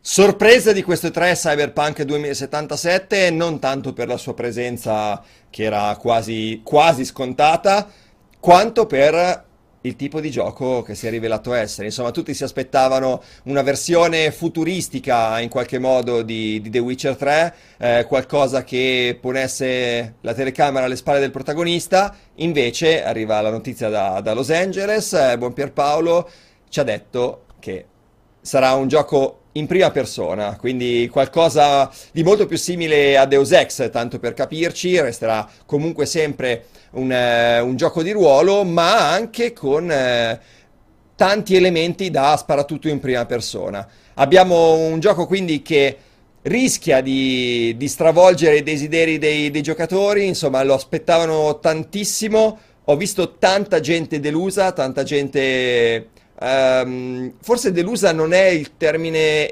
esatto, ma le cui aspettative non sono state mantenute. Cioè, la gente voleva un gioco classico, un gioco di ruolo in terza persona con scelte diversificate dei dialoghi, che pure ci saranno, ma questo cambiamento di telecamera improvviso, in realtà poi non è stato improvviso, è questa la prima presentazione ufficiale del gioco, quindi erano tutte idee campate per aria che si erano fatti i giocatori, è come se avesse straniato gran parte del pubblico, e questa cosa mi ha colpito, perché insomma era un titolo che non si era ancora rivelato, nessuno aveva detto o annunciato che sarebbe stato un gioco in terza persona o specificato in che modo avrebbero strutturato la storia, eccetera. Mi sembra strana la reazione del pubblico, stupita e quasi schifata, come se i giochi in prima persona, GDR o meno, non abbiano già fatto vedere che, cavolo, un GDR può essere fatto anche in prima persona, può avere elementi sparatutto, eppure mantenere una struttura solida dal punto di vista ruolistico. Parecchi mesi fa era già venuta fuori questa indiscrezione sul fatto che Cyberpunk potesse essere un titolo in prima persona piuttosto che in terza persona, evidentemente. Ne avevamo parlato addirittura io, te e Ema, rispondendo alle domande dei lettori poche settimane fa. Io nonostante, come dicevo l'altro giorno, nonostante sia un amante assolutamente della terza persona piuttosto che della prima, non credo che possa essere un male la possibilità di questa visuale insoggettiva di Cyberpunk, anzi, e cerco di spiegarmi. CD Projekt ha realizzato per 10 anni solo ed unicamente The Witcher, serie con cui ha sostanzialmente cominciato e unica serie che poi effettivamente ha portato avanti, regalandoci una delle esperienze single player RPG più approfondite e profonde che si sono viste negli ultimi anni, con una grossissima magagna, ripeto, che non smetterò mai di ripeterlo, che per me è il combat system, che è veramente il grosso problema di The Witcher e che purtroppo non lo eleva a capolavoro dell'esistenza, mentre invece lo è per tutti gli altri aspetti. Non credo però che Cyberpunk, essendo comunque un titolo sì legato a una forte componente RPG, l'esplorazione, la crescita, gli innesti, dal pezzo di Pierpaolo, insomma si capisce come, per quel poco che ha potuto vedere, ma come la componente ruolistica sia importantissima, e lì mi sarei preoccupato se non fosse stato così. Non mi preoccupa la visuale in prima persona, perché credo che, essendo un titolo basato poi principalmente, sostanzialmente, su armi da fuoco, credo che si sposi meglio col concetto e con l'idea di prima persona certo, immersive sim di quella tipologia. Pierpaolo stesso parla di una sorta di confronto con Deus Ex, no? Come approccio. Mi ispira di più quest'idea rispetto alla terza persona, che invece magari rischiava di trasformarlo un po' troppo in uno shooter con le coperture, ok? Per farla molto, molto becera, molto breve e cattiva come cosa. Quindi Gio, invece tu hai apprezzato questa scelta, quindi questa conferma della prima persona rispetto alla terza? O... Allora, assolutamente sì, per me non è assolutamente un problema, e francamente non capisco per quale motivo la gente se la sia presa così tanto. La motivazione era principalmente a detta dello sviluppatore, un po' ovviamente per privilegiare la fase shooter e soprattutto la profondità degli ambienti, quindi di calare i giocatori all'interno di questo mondo in prima persona. Non escludo, questa però è una mia supposizione, che questa prima persona possa essere utilizzata anche in qualche fase che io mi auguro ci sia di hacking, perché se parliamo di Cyberpunk non puoi non inserire una parte dedicata appunto ai viaggi nella rete. Sì, poi non hanno approfondito il discorso su tutte le variabili del personaggio, quindi i rami di talenti eccetera, ecco, non hanno approfondito quel discorso e sicuramente ci sarà qualcosa del genere. Ecco, quello su cui io sono un po' più critica. Allora, ne avevamo già parlato il primo giorno di Cortocircuito, sentivo un po' stridere questa scelta, molto sole, molto colore, molto punk, troppo poco cyber all'interno del trailer, e tra l'altro su Twitter William Gibson l'ha toccata pianissimo, dicendo: mi sembra di vedere una mod di GTA anni 80, che è un po' forte come dichiarazione, però se la fa il padre di Neuromante, insomma, non ci si può voltare dall'altra parte e far finta di niente. Sono rimasta parecchio perplessa sulle informazioni che sono state rivelate riguardo alla creazione del personaggio. Nella mia testa il modo in cui può essere costruito il personaggio all'interno proprio parlando di classi e abilità e di statistiche, uh-huh, all'interno di 2020, quindi del GDR carta e penna, era perfetto così, e poteva avere una trasposizione quasi identica all'interno del videogioco, mentre invece Pierpaolo parla di un protagonista, uomo o donna che sia. Esatto, tra l'altro è la prima volta, ricordiamolo, che CD Projekt si mette all'opera su un editor così approfondito del personaggio, perché vi ricordo che The Witcher avevamo quello, punto e stop. Qua invece potremmo non solo scegliergli il sesso, ma anche cambiare tutti i connotati estetici del protagonista. A me francamente spaventa un po' questa scelta del non mettere la classe predefinita all'inizio. Io ad esempio avrei giocato fin da subito come corporate, e il fatto di non trovarla all'interno delle scelte, come ad esempio c'è all'interno del gioco di ruolo fin dalle prime fasi, un po' mi destabilizza, ecco. Però ci sono altre cose che invece sono presenti all'interno, sono state mostrate, sono presenti all'interno del gioco che mi entusiasmano, come ad esempio il fatto che la parte non solo dei cyber innesti ma soprattutto del look conti moltissimo. Basta il cambio di un giubbotto per permetterti di accedere a un locale, a una strada, a una zona della città che prima ti era preclusa, e questa è una cosa estremamente interessante. Quindi è poi difficile valutare un gioco così senza aver la possibilità di vederlo, ma non vederlo adesso alle 3, vederlo finito. Quindi è chiaro che, essendo passati così tanti anni dalla presentazione, ognuno si era fatto un'idea molto personale di quella che, di quello che doveva essere Cyberpunk sulla base 2077. Del nulla, ovviamente. Sulla base del nulla, sulla base dell'hype, sulla base delle speranze, sulla base di quello che ti piace. A me piace molto il genere Cyberpunk e quindi mi ero fatta un'idea precisa di come lo volevo questo Cyberpunk 2077. Ci sono alcune cose che mi, appunto, entusiasmano, altre cose che mi lasciano un po' col punto di domanda. È chiaro che non ce ne si può fare un'idea adesso. Ok, tu Emma invece hai giocato mai il vecchio cartaceo, o ti ispira questo Cyberpunk esclusivamente per l'ambientazione e per il clamore? Perché secondo me, per quello che ho visto in giro, per un po' di esperienza personale, tanti giocatori si sono fatti trascinare dal fatto che questo Cyberpunk è stato fatto dai creatori di The Witcher, ok? Tantissimi. E secondo me quello che dice Joe, cioè alcuni degli elementi che non c'erano nel gioco cartaceo e non sono stati riportati in questo titolo, avranno un'influenza realmente marginale sul giudizio della stragrande maggioranza dei giocatori. L'impressione che mi sono fatto su questo Cyberpunk 2077 è che poi chi ci giocherà, la maggior parte di chi ci giocherà, alla fine di Cyberpunk, del gioco cartaceo, avrà un interesse davvero minimo. E per quello che ti dico che secondo me CD Projekt da quel punto di vista può permettersi di avere maggior libertà e provare a sperimentare cose nuove o variare addirittura la struttura del vecchio gioco cartaceo. È ovvio. Quindi che la scelta non ha grosse limitazioni, secondo me.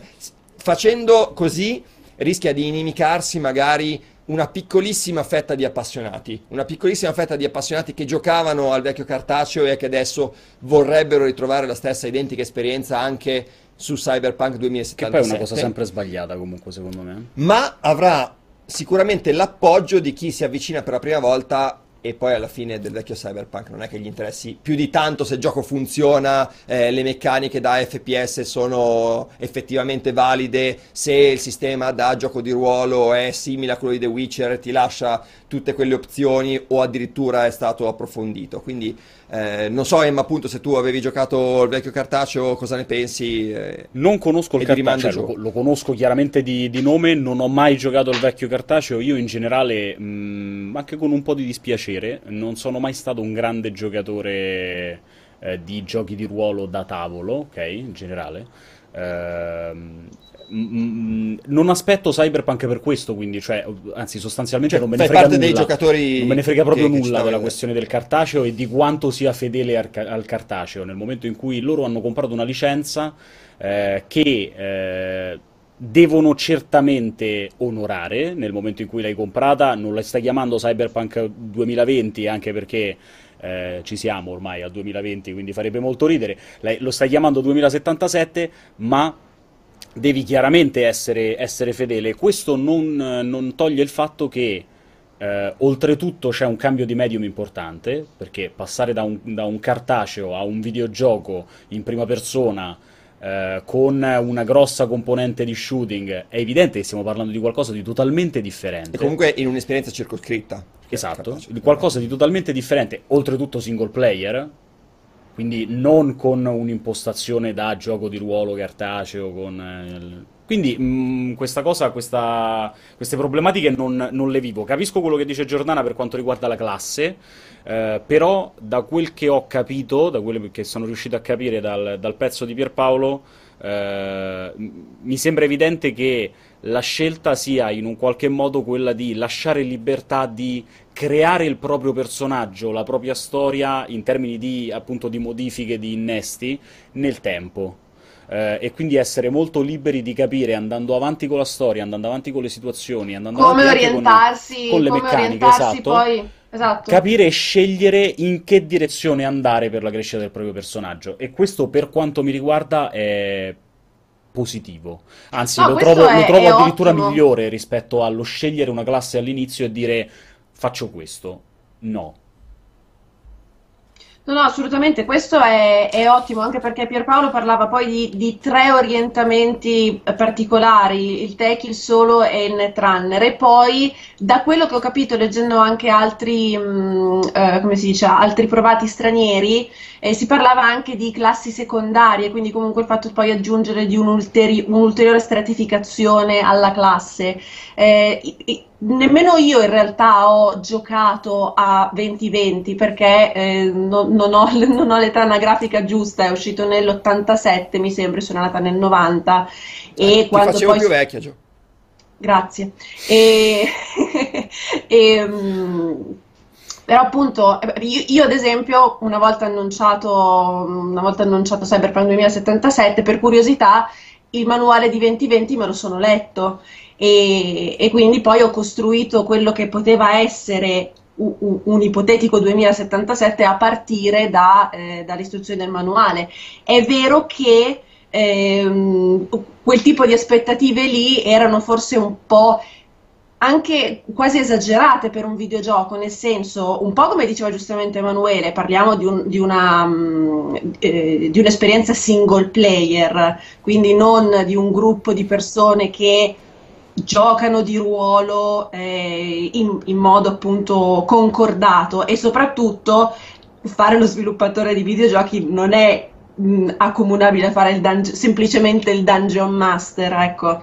Il fatto di probabilmente avere una serie di classi, ad esempio nel manuale ci sono il corporate, ma c'è anche il reporter, il poliziotto, parliamo di classi molto distanti a livello di abilità e di possibilità di evoluzioni narrative che magari non si integravano all'interno di un gioco, ci sarebbe voluto troppo lavoro e sarebbe stato troppo complicato inserirle, quindi anche lì posso perfettamente capire la scelta. Una cosa però che mi ha fatto piacere, e la sto dicendo tra l'altro nel momento in cui è rientrato il mio ragazzo in casa, è che all'evento era presente Maul Cosplay, che è il cosplayer ufficiale di The Witcher e che si è prestato anche per il cosplay di Cyberpunk 2077. Questa notizia di colore, grazie Gio, se l'avessimo fatta noi ci avrebbero dato dei maschilisti schifosi. Visto che prima ci siamo così, abbiamo espanso alcune caratteristiche importanti di Lara, sembrava giusto bilanciare la cosa anche sul lato maschile, ecco. Comunque sappi Giordana che quello che ti ha detto prima è stato esattamente per farti pagare il confronto con Elijah Wood di... Assolutamente, assolutamente. No, ma infatti assolutamente è giusto è stato chiaramente per questo, e porto a casa e comunque io resto il più giovane, quindi sono contento bene. Così brava Gio, ha fatto bene perché è vero, insomma. Posso sentirmi il bimbo della situazione, va bene, dai. E invece dal punto di vista della storia non si sono sbottonati poi molto, però cosa vi aspettate? La classica storia alla Cyberpunk, oppure pensi e speri ci sarà qualche colpo di scena inaspettato, qualcosa di strano? Gio?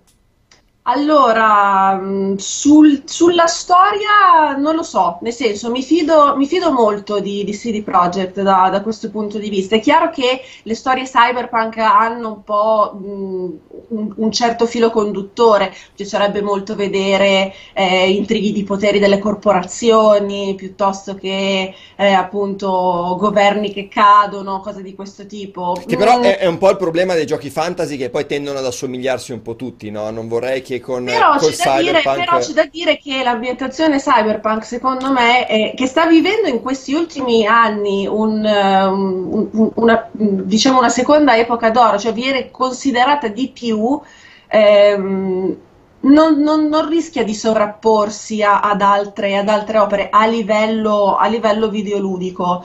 Forse si può fare un minimo paragone con, non so, la storia di Deus Ex, anche se la storia di Deus Ex la vedo molto più non so, molto fantascientifica, gli manca un po' l'elemento cyber, nonostante sia un cyberpunk di tutto rispetto, quello di sì, Deus Ex. Parliamo di due approcci totalmente diversi, questo è ovvio. Parliamo di approcci, esatto. Io mi aspetto qualcosa di un po' più simile, volendo fare un paragone a un prodotto recente, anche se un po' l'acqua di rose, è un Altered Carbon, quindi parliamo di appunto intrighi di corporazione, parliamo di fazioni ribelli, parliamo di tutta una serie di personaggi, di gruppi, di fazioni dove ognuno fa il suo interesse e dove ognuno si scontra regolarmente l'uno con l'altro. Da questo punto di vista narrativamente mi fido ciecamente di loro e hanno tanto materiale su cui lavorare, indubbiamente. Va bene ragazzi, allora adesso passiamo all'argomento più caldo di questo cortocircuito, caldo perché ci porterà a discutere furiosamente di quanto successo ieri durante la conferenza Nintendo, che ha deluso molti. Prima di mandare il servizio vi ricordo comunque di iscrivervi al canale e soprattutto di mandarci le vostre domande, visto che dopo dopo la conferenza e dopo la discussione della conferenza di Nintendo delle tre, insomma, manderemo in onda anche i vostri messaggi vocali e cercheremo di parlarne insieme, visto che lo slot è abbastanza grande. Prima di parlarne insieme però vi mandiamo il servizio scritto da Giordana Moroni e parlato da Federico Maggiore.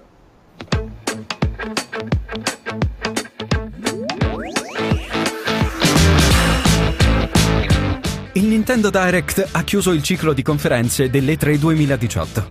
Nonostante assenze illustri come Metroid Prime 4 e Bayonetta 3, sono molti gli annunci della casa di Kyoto, a partire da Super Mario Party, che arriverà a ottobre su Nintendo Switch. Confermate anche le uscite immediate di Fortnite e di Hollow Knight, oltre al porting di Dragon Ball FighterZ, previsto entro la fine dell'anno.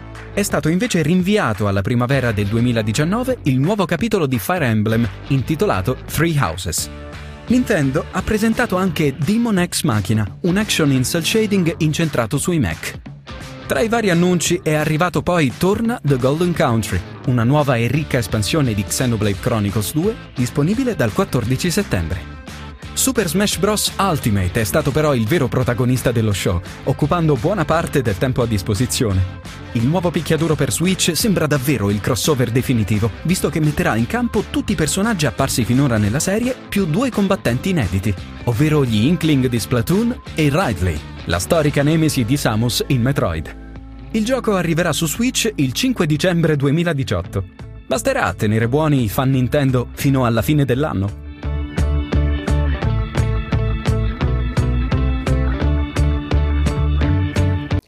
Prima un po' di fatti, nel senso che ieri, ragazzi, c'è stata la conferenza di Nintendo, tutti si aspettavano grandi cose, io personalmente magari mi aspettavo di vedere anche qualcosina in più di Metroid, ma una cavolata, un Arthur... Mi aspettavo di vedere Metroid. Qualsiasi cosa. Tu ti aspettavi di vedere addirittura Metroid. No, qualcosina in più, di vederlo. Okay. Io mi sarei accontentato, mettiamola così allora. Okay. Avrei voluto vedere, insomma...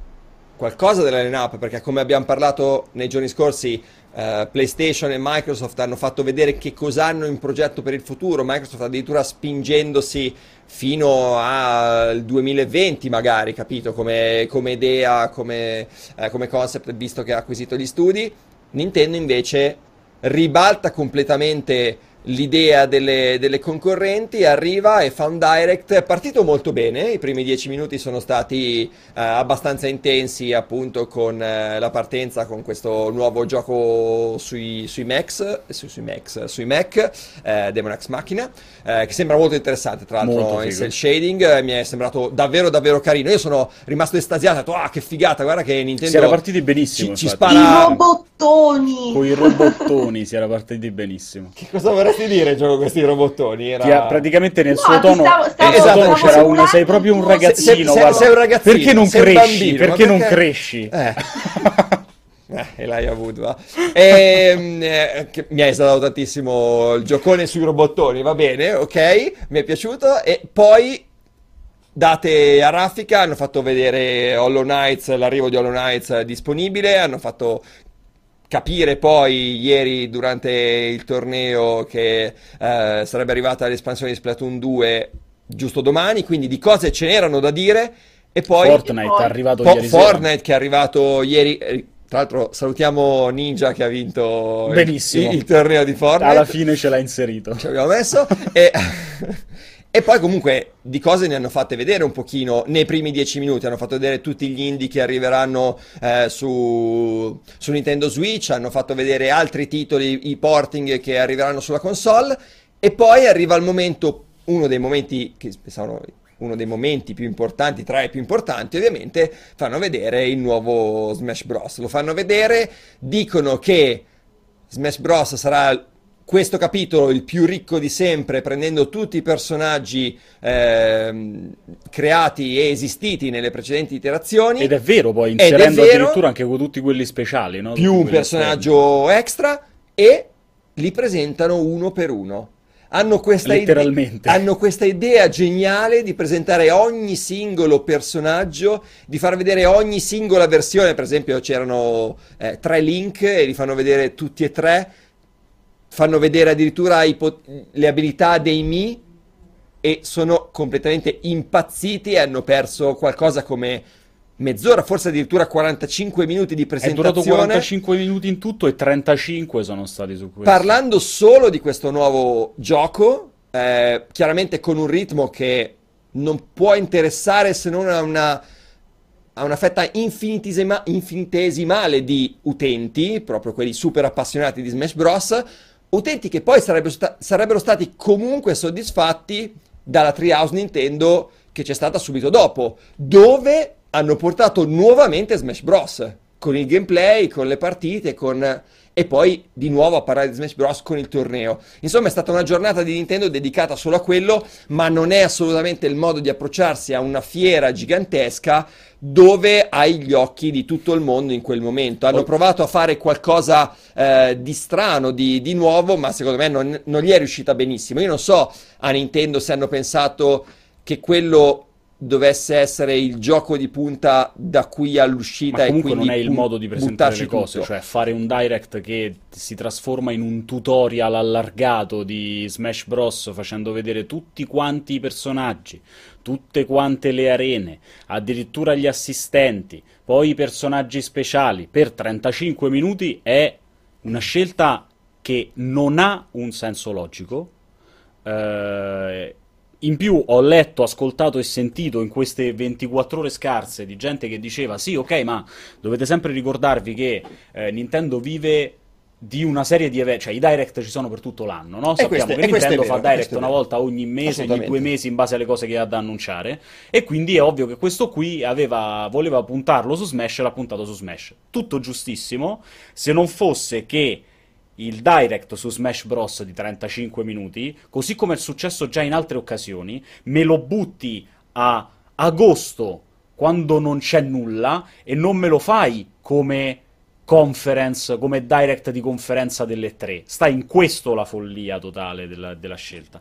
È le 3, stai facendo, ok, sono anni che non fai una conferenza vera e propria, fai dei direct, ma fai 35, 40, 45 minuti di direct in cui fai vedere diverse cose. Non mi puoi fare 30 secondi di robottoni, tra l'altro tagliati in quella maniera sul brutale, tra l'altro il trailer brutale, sì, il trailer pazzesco, e Fire Emblem 4 secondi, e i nuovi 2 Pokémon, quelli Let's Go Eevee e Pikachu, legati a Pokémon Go. E poi continui a tagliare fuori Shin Megami Tensei, continui a tagliare fuori Metroid. No. Anche l'annuncio di Fortnite, che comunque è un annuncio importantissimo perché porta un titolo giocato da milioni di persone sulla piattaforma Nintendo, tra l'altro con problematiche sul crossplay tra Sony e Nintendo. A quanto pare Sony non vi permette di utilizzare il vostro account sulla piattaforma Switch, il che vi costringerà a ricreare un nuovo account da zero e perdere eventualmente le microtransazioni fatti su PlayStation 4, cosa molto strana e che andrà approfondita nei prossimi giorni sicuramente. Ma comunque qualcuno dice in chat addirittura che non avevano altro da presentare. Secondo me è stata una scelta ponderata invece di non presentare nulla. Sicuramente avevano. Cioè, è la classica scelta di Nintendo che tu sai che la sta facendo con coscienza, cioè c'è della cognizione di causa dietro alla scelta di fare 35 minuti di direct così. E io però vi assicuro che poi, al di là di chi ancora si prodiga per difendere uno scempio come quello di oggi pomeriggio, perché questo è stato, è inutile dire il contrario, nonostante ci sia ancora chi si prodiga a fare questo, io conosco più di un cosiddetto nintendaro, di quelli proprio di vecchia data, che vive di Nintendo e che sono probabilmente ancora più di noi, almeno di me. Si chiama Marco Perri, tra l'altro. Non si chiama Marco Perri in questo caso, ma lo stesso Marco era scocciato. Lo stesso Marco era scocciato, cioè ragazzi, era scocciato Marco. E conosco altre persone che sono esattamente come lui, che troverebbero il buono in qualsiasi cosa di Nintendo perché c'è scritto Nintendo, che comunque alla fine della conferenza di ieri sera erano allibiti e sconcertati da quello che Nintendo aveva fatto, perché non è difendibile sotto nessun punto di vista, ed è un peccato,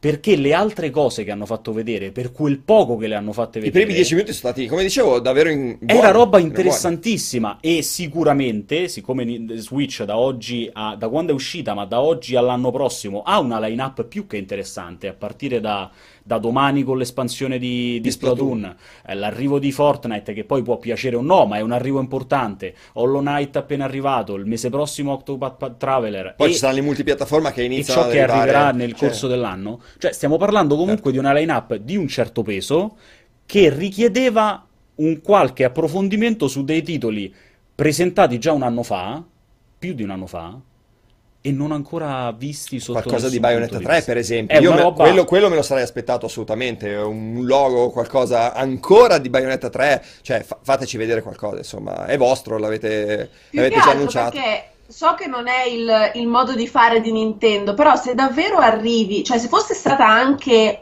Allora, partiamo dal presupposto che quello che hanno detto è vero, cioè tutti gli altri progetti non erano a un punto tale da... poterli presentare, e va bene, però esiste un po' barare, come del resto hanno fatto sempre tutti da sempre, specialmente alle 3, prepari un bel trailerino in computer grafica, ci metti sotto la scrittina non è motore in game, e fai almeno vedere che stai lavorando su qualcosa. Cioè è chiaro che sicuramente loro hanno Metroid in cantiere, gli stanno dando tutta l'importanza e tutta l'attenzione che merita, però devi comunicarlo, non basta andare sulla fiducia. E ripeto, come diceva in maniera perfetta Emanuele, è le 3. A me fa molto piacere che poi tu fai i direct per tutto l'anno, però è le 3, cioè queste sono le regole del mercato. E a me da un certo punto di vista è sempre piaciuta Nintendo, proprio perché ha sempre deciso di giocare con le sue regole, però ci sono alcune consuetudini più di costume che non di altro, che vanno rispettate. Cioè hai Bayonetta 3 in cantiere, fai un trailer in computer grafica, la presenti, fai vedere com'è, anche perché erano usciti, ti ricordi Emma quando abbiamo fatto la live insieme, che c'era un lettore che ci diceva avete visto i bozzetti di Bayonetta eccetera? Io poi sono andata a vederli e io mi aspettavo di vedere quella roba lì all'interno del direct di ieri, un direct che, ripeto, è partito molto bene. A me sono piaciuti in particolar modo due titoli all'apparenza innocui, ma che scatenano veramente l'atrocità e tutta la cattiveria che io ho dentro di me, che sono Mario Party e Overcooked 2. Sì. Per me sono stati due annunci che mi hanno fatto più piacere all'inizio come antipasto, e quindi mi aspettavo molto molto di più. L'unica cosa di Mario Party che mi ha lasciato un po' perplessa è stato il momento in cui facevano vedere che giocavano insieme tipo su un tavolino dell'autogrill con 700 euro di Switch sul tavolo, cosa che non succede regolarmente, però loro ci credono molto in questa cosa del mettere insieme 2, 3, 4 Switch insieme. Sì, guarda, mi ha fatto sorridere. È lo stesso commento che ho fatto io ieri quando mostravano appunto il minigioco dei carromatini e trascinavano le due Switch. Ecco, lo stiamo vedendo in questo momento, e muovono e spostano le Switch. Cioè se tu rischi di rigarmi la console in quel modo lì, spostando sul tavolo la console io ti ammazzo, non è che questo non lo puoi fare, chiaramente, no, ovvio. Poi il giochino sembra interessante, però voglio dire... C'è una mancanza di voglia cronica credo di voglia, perché non voglio pensare che sia di capacità, ma solo ed esclusivamente di voglia, perché non si vuole proprio stare a pensare a questo tipo di cose, di infiocchettare una conferenza, cioè... Io capisco la gente che dice che spesso, facendo il confronto per esempio con chi infiocchetta più di tutti, con Sony, che Sony rischia spesso di vendere molto più fumo che arrosto, perché vedi delle cose che poi non sai mai quando effettivamente arriveranno sul mercato. Io posso comprendere che quello è un'esagerazione in quel senso, ma dall'altra parte, comunque, come diceva Giordana, ok... vedere un nuovo trailer in computer grafica di Bayonetta 3 a che cosa sarebbe servito se non a dire ah ok va bene esiste Bayonetta 3, ok lo posso comprendere, ma fatelo comunque, cioè hai 45 minuti di conferenza preregistrata, non puoi spendere il 90% del tempo della tua conferenza a far vedere nel perfilo e per segno il tutorial di un gioco che arriva a dicembre. Certo. Non è pensabile. Buttaceli dentro anche i trailerini in computer grafica. No, ma infatti è solo una questione di... ho visto che in chat si stanno scannando un po' sulla line-up Nintendo, sull'utilità di Switch o meno. Secondo me la console non ha perso valore in questo... con questa presentazione. Non è che non hanno cose in arrivo, ragazzi. La line-up di... Switch è solida, ha fatto vedere che quando esce un titolo è comprato da milioni di giocatori, ha fatto vedere che ci sono anche le terze parti che ci stanno investendo, ha fatto vedere che ci sono titoli interessanti, arriverà l'online tra l'altro verso fine anno, quindi di cose in cantiere ce ne sono. A proposito di online, che ho citato adesso, io mi sarei aspettato un approfondimento durante la conferenza E3 dell'online e del supporto alla parte di giocatore contro giocatore. È una cosa importantissima che i giocatori stanno aspettando, su cui c'è, secondo me, ancora tanto da chiarire, tanto da dire, e Nintendo invece questa cosa l'ha messa in secondo piano, come se fosse stata già data per acquisita e i giocatori ok lo sanno e lì ce ne siamo già dimenticati fino a settembre, ottobre, quando uscirà. Quindi quello era un altro argomento da poter mettere sul piatto. Secondo me è stata proprio sbagliata la conferenza. Sì. Non mancano i contenuti, Nintendo non sapeva cosa far vedere. Questo è un discorso importante. Cioè non è che non hanno le cose, è che non le hanno comunicate, che è diverso. Esatto. Yak, tu hai qualche domanda di WhatsApp? Ok, mandaci. Gio dovrebbe avertele già mandate a te. E faremo dei balletti per... Salve redazione, sono Pier da Reggio Emilia. Volevo chiedervi, secondo voi questa generazione che sta arrivando avrà nella sua parte iniziale un momento più scoppiettante rispetto a questa, tenendo inoltre conto di una Microsoft particolarmente agguerrita, sembrerebbe, per la generazione a venire? Ricordandoci che questa generazione è partita in maniera molto lenta per esplodere solo negli ultimi 3-4 anni. Grazie. Allora, una nuova... Fermi un attimo, io ho due messaggi che mi ha mandato la regia, ma il primo non riesco a farlo partire. Va bene, quindi... vai tranquilla. Pier da Reggio Emilia voleva sapere... Ah, ok, allora l'ho sentita. Allora cosa mi ha mandato prima? La regia cosa mi ha mandato esattamente? Vai tranquilla, non lo so. Magari è una dichiarazione, Gio, quindi potresti farla sentire a tutti e ridere di questa cosa di Jacopo all'infinito. Comunque... Allora sì, l'ho sentita. Comunque voleva sapere se ci sarà un inizio di generazione più scoppiettante.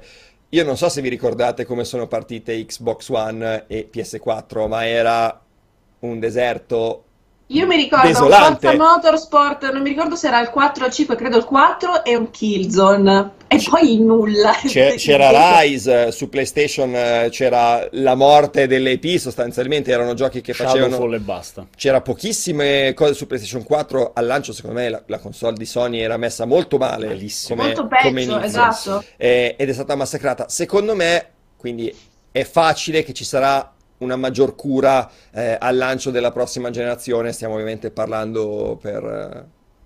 in assoluto, perché non sappiamo ancora cosa arriverà. Però se guardiamo un po' le date di lancio, c'è anche questo The Last of Us 2, lo dicevamo ieri, che potrebbe già accavallarsi con la next gen, che da solo secondo me potrebbe rappresentare una partenza sicuramente migliore di quella che c'è stata per PS3, per PS4 scusate, e Xbox One. Sì, vai Jacopo con un'altra domanda. Salve a tutti, parlando dello Spider-Man di Insomniac, visto che si parla di personaggi anche Peter Parker, vorrei sapere che cosa ne pensereste di un gameplay alla persona in cui abbiamo una parte ridottissima in cui abbiamo Peter Parker e le sue relazioni, diciamo, sociali, e una parte invece action con Spider-Man. Una sera, buona giornata. Emma? Io ho bisogno sempre del recap. Ok, chiedeva se, visto e considerato, cioè se, come vediamo la possibilità nello Spider-Man di Insomniac di personare anche Peter Parker e quindi di avere però una sezione con Peter Parker più ridotta e più incentrata sulle reazioni sociali, insomma, piuttosto che poi sulla sua doppia vita con la calzamaglia. Lui dice la Persona 5, io direi Super Seducer. Esatto, sì, sì. Non lo so, se non sbaglio, non vorrei dire un'enorme baggianata, ma credo... Ma l'hanno già annunciata questa cosa. Esatto, a quello volevo arrivare. Non vorrei dire un'enorme baggianata, nel senso che me lo sto sognando oppure lo speravo io, ma mi sembra che Insomniac avesse proprio annunciato ufficialmente questa cosa qua del... Sì, che ci sarà una parte più ridotta, senza ma costume, dove si vestiranno i panni di Peter Parker, non supereroe. Credo che quella parte lì... Prima di essere morso, tra l'altro. Esattamente. Credo che quella parte lì possa essere interessante proprio dal punto di vista dell'approfondimento delle relazioni con tutti quei personaggi che non devono in qualche modo sapere che Peter Parker è Spider-Man, e quindi può avere dal punto di vista narrativo qualche interessante risvolto per quanto riguarda i dialoghi, insomma, gli incontri con i vari NPC. Però... non lo so, a meno di sorprese, di grandissime sorprese, non credo che poi diventi un qualcosa di così importante all'interno del gameplay, insomma, della campagna di Spider-Man. Vai Jack con la terza, poi passiamo all'ultimo slot. Ciao, sono Luca, ho appena rivisto il direct in differita. Vorrei solo sapere da voi... cosa può essere passato in testa alla Nintendo per fare una cosa del genere? Proprio come ci sono arrivati a pensarla. Grazie. Ce lo siamo appena chiesto anche noi. Cioè, esatto, in realtà ce lo chiediamo da ieri. Ce lo siamo chiesti da ieri. Ci siamo chiesti... Lo guardavamo e ce lo chiedevamo. Cosa? No, era una domanda sul direct. Appena rivisto il direct e chiedeva, secondo noi, come possa essere passato in testa a Nintendo di fare. Cioè, proprio fisicamente, noi ieri ci siamo immaginati i dipendenti Nintendo, insomma, seduti attorno al tavolo, che dicono: cosa facciamo vedere? Allora, iniziamo con questo trailer dei Mac che ci piace un sacco, molto giapponese, funziona. Ah, sì, sì, fighissimo. Poi abbiamo Hollow Knight che arriva, abbiamo le terze parti che ci supportano. Vai, vai, caccia, caccia, caccia, caccia. E hanno riempito i primi 10 minuti, poi si sono guardati in faccia e hanno detto: ragazzi... pausa caffè? Ma abbiamo ancora 35 minuti, ma metti Smash Bros. Mettici tutto il gioco. E allora uno ha messo tutto Smash Bros. E poi così hanno fatto la conferenza Nintendo, perché sostanzialmente è quello che è successo, nel senso, è difficile per me cercare di capire proprio logisticamente come sia stato possibile un ok da parte di qualcuno della comunicazione di Nintendo che dice: ok, questa è la nostra conferenza 3. In chat dicevano: piuttosto presentatela come una conferenza dedicata a Super Smash, dove ci saranno altri annunci. Come ripeto, hanno già fatto, cioè Nintendo ha fatto in più di un'occasione dei direct che erano recentemente, se non sbaglio, lo fece anche con Arms. Non vorrei dire una stupidaggine, ma prima del lancio del picchiaduro fecero un direct che era tutto incentrato esattamente come hanno fatto con Smash Bros. C'è un altro problema, però. Sulla presentazione dei personaggi. C'è un altro problema, cioè ARMS era un gioco nuovo. Smash Bros è un gioco che riprende i personaggi dal passato e te li ripresenta uno a uno. Tantissimo, quindi ovviamente, io capisco che tu voglia fare un direct di questo tipo, perché questo genere di cose le hai già fatte, ma fai esattamente... E sono andate bene, perché quello di Arms era andato bene. Però era chiaro e semplice, limpido da subito, cioè tot giorno butteremo fuori un direct che sarà dedicato all'uscita del nostro picchiaduro. Benissimo. Ma perché voi non avete la vera soluzione? In realtà questo è il super consulente E3 che colpisce per la terza volta nel giro di tutte le conferenze, che prima ha piazzato quei 10 minuti di RTS Mobile da Activision, poi ha spostato le 250 persone dalla conferenza Sony, e poi ha detto a Nintendo: secondo me 35 minuti di Smash Bros. Spaccano. Secondo me è sempre colpa sua, secondo me è lui che è andato da produttore a produttore e ha lasciato queste brillanti, brillanti idee. Questa, se permetti, è stata quella probabilmente più grave di situazione. Sì, quella peggiore, assolutamente sì. Qualcuno dice: anche se fosse stato un evento dedicato a Smash sarebbe stato orribile. In realtà, se tu lo presenti come un evento di Smash, cioè se tu palesi la cosa... E c'è solo gente che vuole Smash, se lo guarda esattamente, tutto... tu dici: questo è un evento dedicato a Smash, ragazzi, non se lo stai seguendo, cioè, è perché apprezzi il gioco, eventualmente perché vuoi sapere, eventualmente non lo guardi se non sei interessato a Smash, mi pare palese. Poi lo puoi fare anche di 1 ora, 2 ore, 3 ore, chi se ne frega, tanto poi la Treehouse sostanzialmente fa la stessa cosa, no? Anche perché come... ai suoi appuntamenti, scusa Gio, finisco, ai suoi appuntamenti divisi per gioco che ti durano mezz'ora, 45 minuti solo ed esclusivamente su un titolo. Se ti interessa il titolo lo guardi, se non ti interessa lo eviti tranquillamente e guardi quello del giorno dopo, per dirti. E così ha sempre fatto, quindi non vedo un problema dilungarsi o entrare troppo nel dettaglio di un singolo prodotto, va benissimo quella cosa lì, semplicemente comunicarlo a chi è rimasto 45 minuti magari a guardarsi e assorbirsi Smash nonostante non gli importasse poi così tanto, per poi trovarsi un va bene, ci vediamo l'anno prossimo, grazie e tanti cari saluti, seguiteci durante la Treehouse. Dicevi Gio? Anche perché, come hanno fatto giustamente da notare ieri a Marco e Vincenzo in live, cioè nemmeno uno Zelda, nemmeno un Mario Odyssey nei precedenti E3 ha ricevuto questo tipo di trattamento. Ora, non me ne vogliono i fan di Super Smash, io non credo che un titolo di questo tipo possa battere uno Zelda a livello di importanza. Quindi voglio dire... Gio, secondo me da quel punto di vista però c'è anche una cosa importante da dire, cioè... tu Mario e Zelda non li vuoi vedere per 35 minuti. Esattamente, cioè il tipo di contenuto è un contenuto che si sposa agli 35 minuti. Se tu mi fai vedere 35 minuti di Mario e 35 minuti di Zelda, io impazzisco, mi stai spoilerando tutto il gioco. Perché sono iper spoiler. Esatto, esattamente. Quindi un però l'hanno comunque fatto poi, quando è stato l'anno di quei giochi, l'hanno poi comunque fatto con il Treehouse successivamente, cioè ti faccio vedere Zelda, poi se lo vuoi approfondire a tuo rischio e pericolo, tra virgolette, puoi anche vederti quello che viene presentato dopo, mentre invece qua, cioè ripeto, non hanno ricevuto questi giochi questo tipo di trattamento, lo vedo molto, molto impari come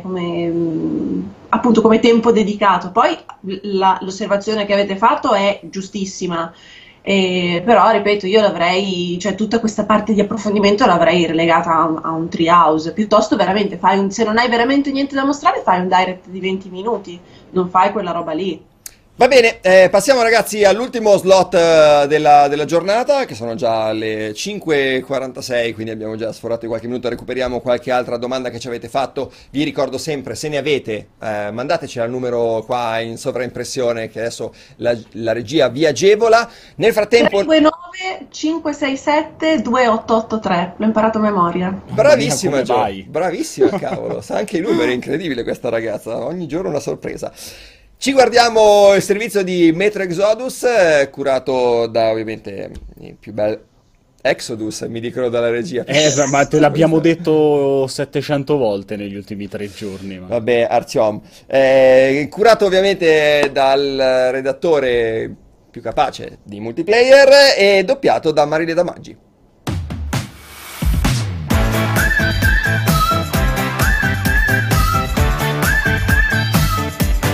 Metro Exodus conclude la trilogia avviata con Metro 2033 e proseguita con Last Night.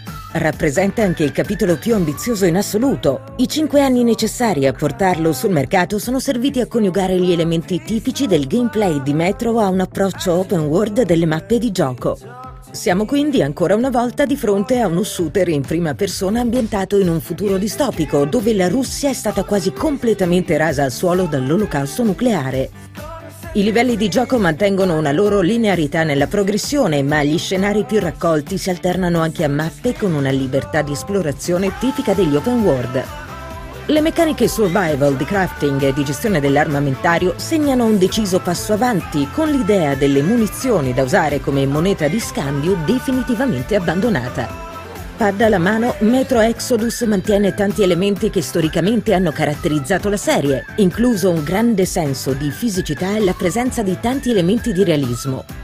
Nonostante il comparto tecnico risulti esaltante, la sensazione di colpire gli avversari è sempre smorzata e poco incisiva. Inoltre, sembrano esserci ad oggi alcune mancanze sul fronte dell'intelligenza artificiale, elementi che andranno verificati all'arrivo del gioco sugli scaffali, previsto per il 2 febbraio 2019.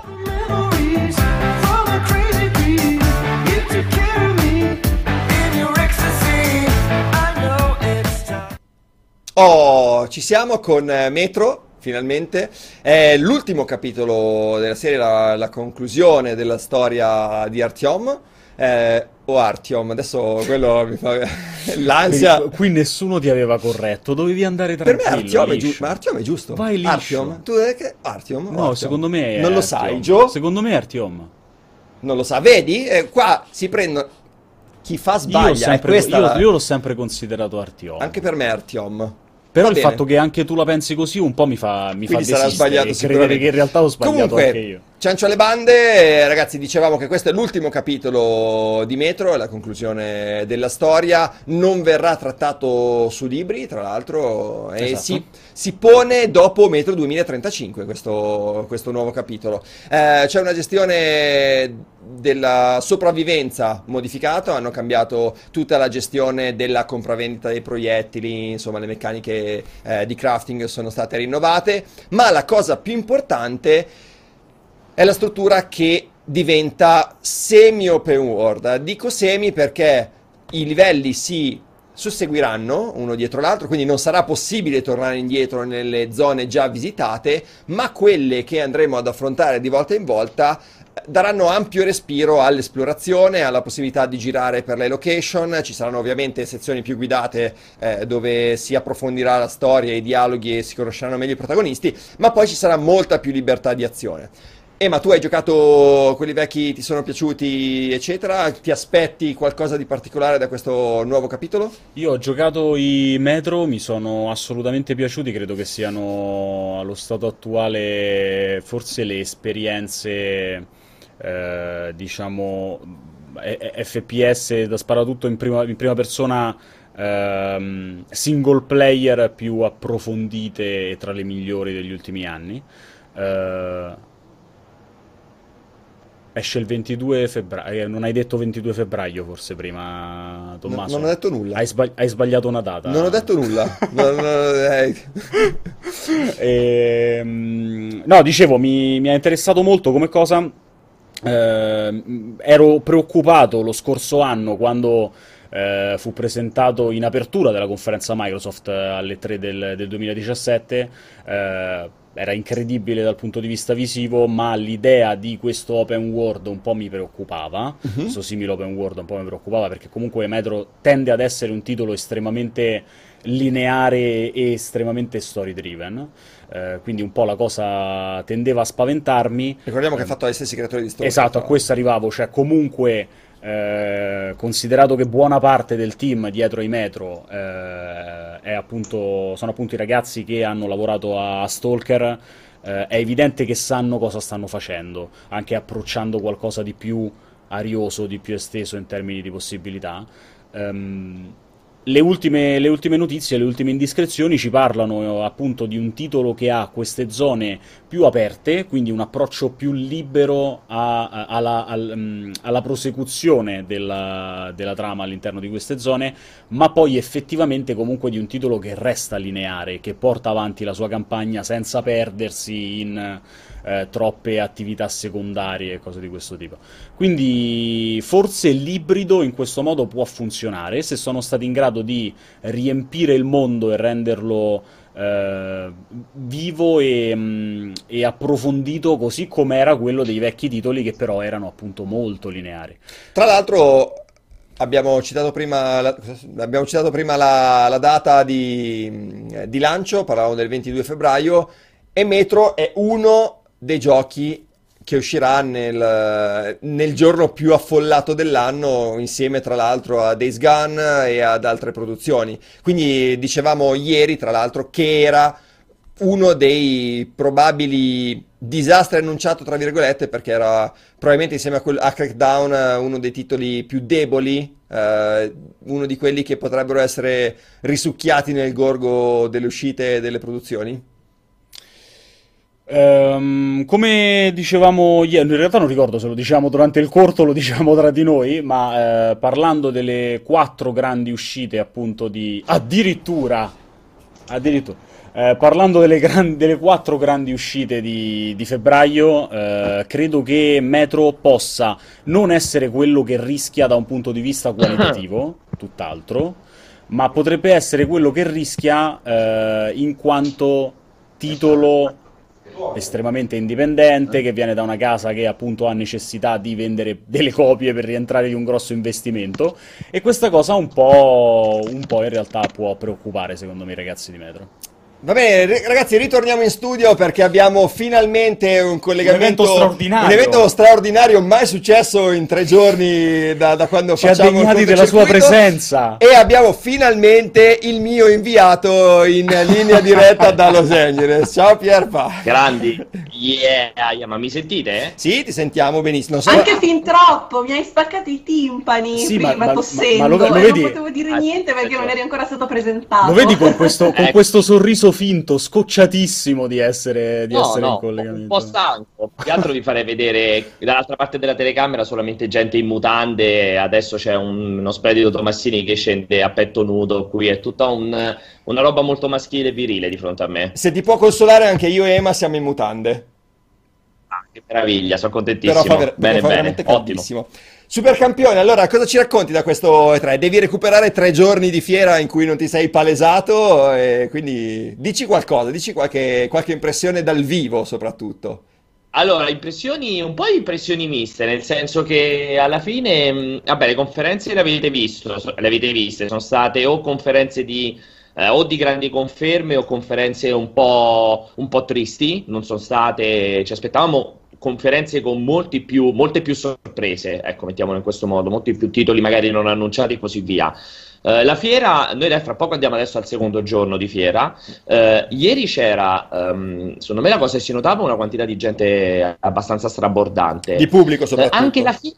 Sì, di pubblico intendo, cioè comunque in giro c'erano veramente tantissime persone, poi hanno aumentato a dismisura i controlli, quindi c'è questo ingresso con file chilometriche, perché se vieni anche con la borsa più piccola del mondo devi fare la fila per 65 metal detector e tutto quanto, e comunque la cosa ha creato un pochettino di problemi. Poi in fiera c'era tantissima gente in giro, oggi probabilmente sarà un po' più scarica, anche la fiera in realtà... come dire, non ha proprio trasmesso una enorme gioia, degli stand particolarmente vivi, vissuti o particolarmente entusiasmanti, diciamo. Quindi forse siamo arrivati con aspettative un po' troppo cariche rispetto poi a quello che è stato veramente non dico la qualità perché è la parola sbagliata, comunque rispetto a quello che è stata effettivamente la roba che era presente, si poteva vedere in fiera e che ci ha stupito, ecco, mettiamolo in questo modo. Eppure di giochi ce ne sono stati veramente tanti. Esatto. Forse detto più questo, di quanto ci si aspettasse. Sì, in realtà poi i giochi effettivamente sono tantissimi, anche oggi avremmo, non lo so, 700 appuntamenti tra una cosa e l'altra, c'erano tantissimi giochi, tantissime conferme di roba che sapevamo che saremmo venuti a vedere, ecco, mettiamolo in questo modo, cioè non c'è stato nulla di veramente che ti sedevi e dicevi adesso chissà cosa mi fanno vedere. È mancato quasi completamente quell'effetto lì, tranne veramente per 2 o 3 titoli che era la prima volta che uno poteva vedere in modo approfondito, fra cui ovviamente Cyberpunk, che alla fine nel trailer non si era visto nulla, in conferenza invece a porte chiuse nella presentazione era tanto 40 minuti, 3/4 d'ora di gameplay. Bravo Pier, noi ne abbiamo parlato in maniera abbastanza approfondita oggi, anche basandoci sul tuo scritto sulle pagine di multiplayer. Volevamo appunto sapere qualcosa in più da te su Cyberpunk, visto che l'hai visto in prima persona. Cioè, il primo impatto quando hai capito che era che era un FPS, sostanzialmente un GDR in prima persona, come ti è sembrato? Come hai reagito? Allora, intanto non so se sono uscite delle domande, delle curiosità a proposito, perché io non ho neanche visto i commenti al pezzo, quindi non so se, perché c'era veramente tantissima roba da dire e il pezzo già era una roba gigantesca che Umberto mi ha sgozzato 7 volte ieri sera perché il pezzo era veramente troppo grande, tanta roba l'ho tralasciata. Allora, che posso dire? Diciamo che nel momento in cui mi sono seduto e ti parte, perché ti siedi, ti fa il pippone introduttivo, c'era il team, il level designer a fare la presentazione, fa il pippone introduttivo, poi parte la schermata e inizi con la pistola e la visuale in prima persona. Comunque, cioè, il momento dell'impatto è stato molto forte, nel senso che, come credo, no, zero. L'hanno lanciata così la bomba proprio. Sì, loro hanno fatto una classica presentazione di presentazione del mondo, cioè dove è ambientato, che è successo, chi sei te, tutto quanto. Poi ci ho fatto vedere l'editor e poi la prima scheda ha detto adesso inizia il gioco, cioè, e c'è parte con questa ripresa in prima persona con la pistola, che tu sei dentro a questo appartamento che devi fare questa specie di irruzione per andare a salvare questa ragazza. Diciamo che come moltissimi, moltissimi giocatori, mi aspettavo l'action RPG in terza persona ambientato nel mondo di Cyberpunk, cioè mi aspettavo, ho visto The Witcher, ho amato The Witcher, faranno la stessa identica roba in un mondo cyberpunk. Vederlo così a colpo d'occhio, ho detto la primissima cosa appena parte e ho pensato cazzo, ma cos'è? Deus Ex con Borderlands, e che sono due titoli assolutamente eccezionali, però la visuale in prima persona, cioè, è vero c'è Skyrim che ha avuto un successo incredibile, però la visuale in prima persona in un RPG comunque dal mio punto di vista si porta in dote, rischia di avere una serie di limitazioni in termini di gameplay, una serie di limitazioni per quello che riguarda il gusto di vedere il proprio personaggio su schermo, che ovviamente in uno shooter, o comunque in un GDR in prima persona è un po' trascurato rispetto al classico action RPG in terza persona.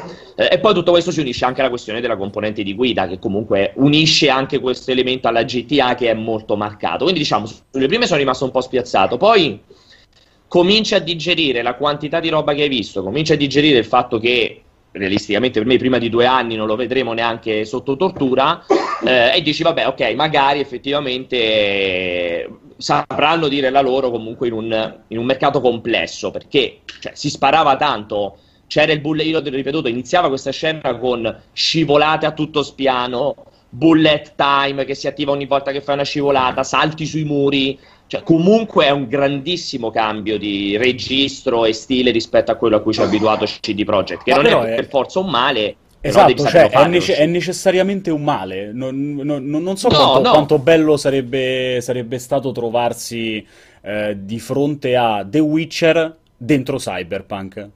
Cioè, era giocare un po' troppo sulla sicurezza, no? Sì, allora, bravissimi CD Projekt, vogliono innovare, ci mancherebbe. Diciamo che non è assolutamente per forza un male, no. Diciamo che, lì il rischio è costruito un'esperienza in, non so, ormai 10 anni, ma anche forse solo The Witcher in 3-4 anni, la quasi butti completamente in termini di gestione della telecamera, di gestione dei combattimenti, eccetera, eccetera, e ti lanci nello shooter. Cioè, se è un gioco che ha una grossa componente shooting, come sembra, cioè devi farla buona, e lo shooting buono non è semplicissimo da fare, cioè sappiamo tutti quali sono state le critiche, la critica maggiore a The Witcher, che era proprio la critica sul combat system, su questa debolezza, questa poca incisività, poco feedback del combat system. Ecco, magari avrei approfittato per migliorare all'infinito quello, piuttosto che ripartire da zero per fare uno shooting che comunque, cioè, devi farlo sentire senza... proprio in parallelo di Metro è tutto bellissimo, è deficitario proprio su come erano gli altri Metro, sulla sensazione di colpo, di sparare. Ecco, mi auguro che in Cyberpunk questa roba sia fatta eccezionalmente, perché già spari con i numerini, quindi ci sarà ancora da capire quanto influenza l'arma che hai, le tue statistiche, cioè quanto effettivamente è la tua capacità di mira. Magari ci metti uno shooting che è un po' leggerino, cioè comunque ci vuole un attimo che una componente così marcata possa non funzionare alla perfezione. Poi, perché confermi che durante la prova non l'hai giocato tu, ma lo giocavano davanti a te? Sì, era giocato dal vivo davanti a me, sì, assolutamente. Non l'ho potuto purtroppo giocare io, però la leggerezza del sistema di guida, cioè del momento della guida, e la leggerezza delle sparatorie comunque era abbastanza visibile. Però ripeto, in Cyberpunk credo che il protagonista, come era successo per The Witcher, sia Night City, sia la città, assolutamente. Ancora prima che i suoi abitanti, ancora prima che vi, insomma, il tuo protagonista e la sua storia. Prima ci stavamo domandando su questa cosa della prima e della terza persona, ma se tu dici che la sensazione che ti ha dato è che questo sistema di shooting sia troppo leggero, nel momento in cui eventualmente, insomma, fosse stato un titolo in terza persona, il rischio non era a quel punto di ritrovarsi in mano comunque qualcosa di molto leggero e quindi ancora meno immersivo perché in terza persona, e che rischiava di diventare un classico DPS con le coperture? Assolutamente, assolutamente, ma hai perfettamente ragione. E ti ripeto, credo sia più proprio un pregiudizio, cioè io per primo ho avuto il pregiudizio di dire mi aspetto una cosa in terza persona, mi arriva quella in prima, e comunque te lo dà l'impatto perché proprio non te lo aspetti. Se il combat system deve far cagare in terza, in prima, in quinta, in centesima persona. Non è che c'è una persona in cui diventa, c'è una visuale in cui diventa bello. Però ripeto, secondo me appunto lei rientra nelle preferenze. Non poter vedere se stessi da di fuori in un gioco in cui è così forte l'immaginario cibernetico, il vestiario, dover vedere gli innesti che hai addosso, sono cose che fondamentalmente quasi non vedrai mai, se non in una manciata molto sporadica di cutscene, di sequenze di intermezzo. Cioè un po' me l'aspettavo, insomma, una componente di The Witcher, una componente di, non lo so, di Horizon, una componente di alcuni titoli, parte integrante è proprio poter vedere il tuo personaggio, cioè sentirti un gran figo ogni volta che cambi un pezzo. Qui probabilmente sì, ti sentirei un gran figo in altri modi, quando mi cambi il giubbottino, quando mi cambio il pantalone di pelle e così via, mi piace, forse mi aspettavo di poterlo vedere più facilmente. Poi ripeto, è un pregiudizio, il gioco va assolutamente giocato, poi lo vediamo, certo il cambio è importante, la componente action c'è, tra l'altro, cosa che non ho scritto, non mi sono dilungato, lui faceva vedere un po' di stealth, ma durante l'intervista che ho avuto mi ha detto chiaramente che non sarà una roba come Deus Ex che puoi fare il gioco intero risolvendolo tutto con lo stealth o parlando senza sparare un colpo. Il mondo di Cyberpunk è un mondo brutale, lui mi ha detto, è un mondo distopico e la violenza è parte integrante di quel mondo, quindi comunque in un modo o nell'altro dovrai sparare. Sì, sì, ma è ovvio che quella scelta è che è chiara, cioè loro hanno intenzione di rendere il mondo estremamente cattivo dove la vita non conta nulla, cioè la tua vita vale pochissimo e quindi devi andartela a prendere giorno per giorno. Esatto, e poi rispetto a The Witcher 3, che la primissima demo, la famosa demo dello scandalo, anche quella del downgrade, comunque quando ti sedevi e uscivi da quella demo lì ormai 5-6 anni fa, comunque era sorprendente, cioè a quel tempo era come aver visto la demo che hanno mostrato di The Last of Us 2, quindi ti uscivi veramente tramortito. Adesso hai visto un bel gioco, ma anche, cioè, sfido chiunque a essere uscito da lì tramortito per essere stato invaso da una componente tecnica, da una componente visiva sconvolgente. È stata un'eccezionale presentazione in termini contenutistici, ecco, in termini visivi secondo me non è stata impattante come può essere stato un The Last of Us, vero o finto che sia, o come fu a suo tempo The Witcher 3, anche perché la prima persona, lo sapete meglio di me, cioè comunque poi si porta in dote il fatto che ti avvicini molto ai modelli, ti avvicini molto alle texture, ti avvicini a moltissimi elementi di gioco. Adesso manca talmente tanto che ovviamente non erano rifiniti come lo saranno al momento in cui il gioco esce. Ma quindi durante i dialoghi con gli altri personaggi la visuale non si allontana, rimane sempre in prima persona? È sempre tutto esclusivamente in prima persona, l'unico momento in cui si è vista la guida dei veicoli. Esattamente, che può essere di default in prima, ma la puoi mettere in terza da fuori. L'unico momento in cui si è vista V, come l'avevano personalizzata loro, fighissimo, ovviamente l'avevano fatta super figa, è quando dopo la prima missione, che finisci la prima missione, lei passa, cioè questo fade in black che e poi questa dissolvenza in entrata dal nero che vediamo lei che praticamente si capisce chiaramente che si è fatta una sonora scopata con un tipo e la vediamo distesa sul letto con il tipo che si alza, raccoglie i vestiti, se ne va, lei si fa la bevuta, si alza, le arriva la telefonata e c'è quel paio di minuti in cui la vediamo da fuori, ma immediatamente dopo. Ma giocato anche quello solo? No, okay. Una cutscene, era proprio una sequenza di intermezza che vediamo con lei che si sveglia, vediamo un tipo che si alza, prende i vestiti, se ne va, lei riceve questa telefonata, fa un piccolo giro dentro l'appartamento, dopodiché ritorna assolutamente in prima persona. Ma lei aveva i capelli lunghi rossi?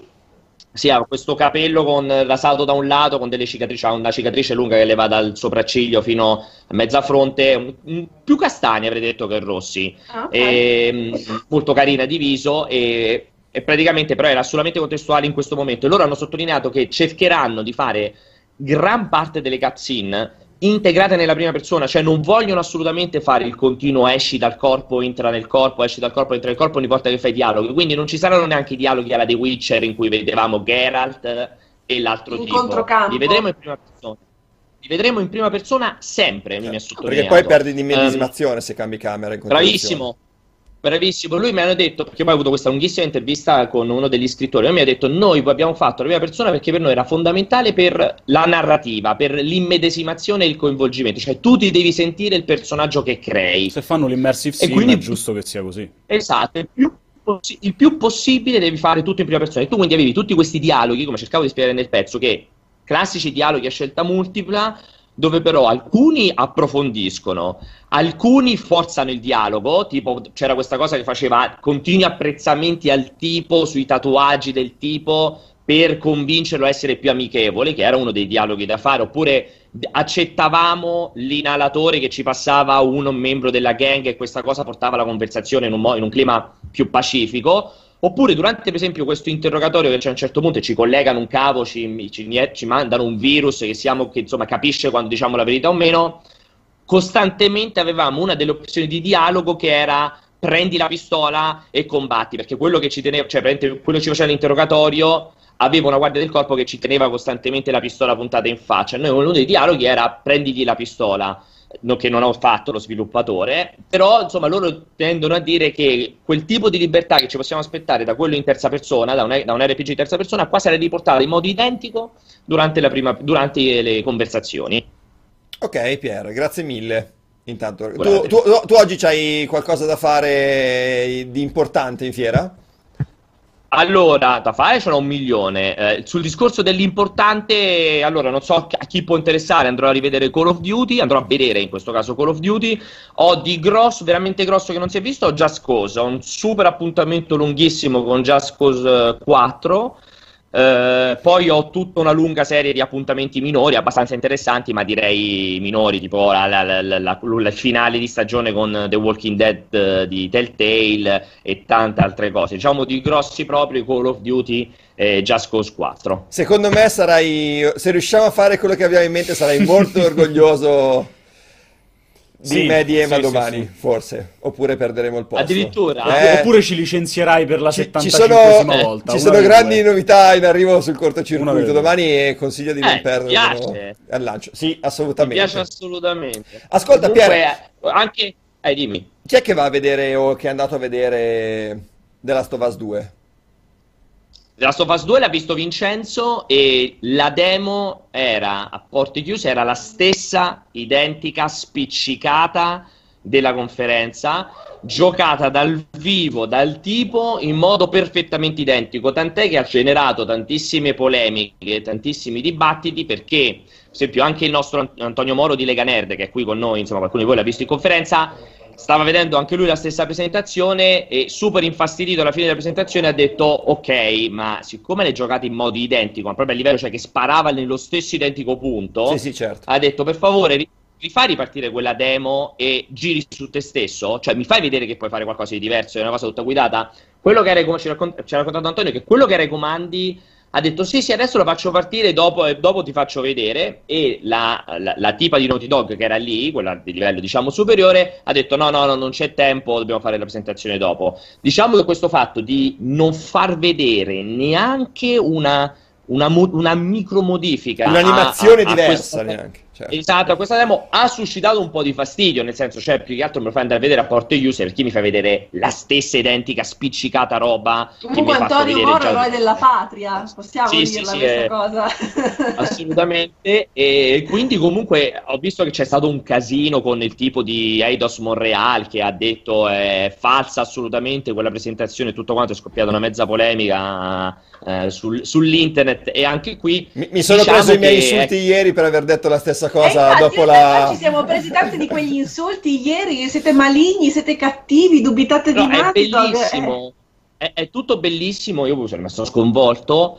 Certo che appunto bisogna capire quanto era coreografata, quanto era, diciamo, scriptata, cioè approfitta della presentazione a porte chiuse per dimostrare al mondo intero che non lo è. Ecco, non hanno approfittato di questa situazione, che non vuol dire che è finta, ma di certo non vuol dire neanche che fai vedere qualcos'altro, ecco. Esatto. È strana questa, sicuramente è strana questa scelta, non è normale. Io mi ricordo quando andavo a vedere l'anno scorso God of War durante le 3, che avevano fatto vedere quella presentazione col serpentone e tutto quanto a porte chiuse, rifacevano vedere la stessa presentazione, però si fermavano, ti spostavano la telecamera, ti facevano vedere altri elementi, come per esempio anche la presentazione di Ghost of Tsushima era la stessa, però il tipo si fermava, tirava fuori la telecamera, ti faceva vedere i dettagli, cioè ti faceva un'elaborazione della presentazione che hai visto. Certo. Nel caso di The Last of Us non è stato così, anche Vincenzo ce l'ha confermato, che l'ha visto anche lui, era giocata perfettamente identica. Lui ha detto: io ho visto la presentazione con il video di YouTube sotto, mentre guardavo la presentazione, ed era perfettamente calibrata al millimetro. Che era proprio la stessa identica. È una cosa impossibile. No, però il tipo giocava, anche Vincenzo ha chiesto in modo molto audace una serie di domande, e loro hanno detto che in realtà no, è tutto libero, è tutto manuale, semplicemente era organizzata in modo tale da dare degli aiuti a quello che giocava per far sì che non sbagliasse il colpo, non sbagliasse mira e così via. Però ragazzi, qui ormai è un parlare che non può né confermare né smentire, cioè è sempre il solito discorso. Quando sarebbe bastato quando sarebbe bastato fare un movimento diverso, la classica piroetta. La piroetta, e ha detto Antonio, ha detto: fammi per favore un gira su te stesso. Cioè riparti e fai solamente gira su te stesso, su te stessa Ellie. E quello ha detto sì, no. sì, no.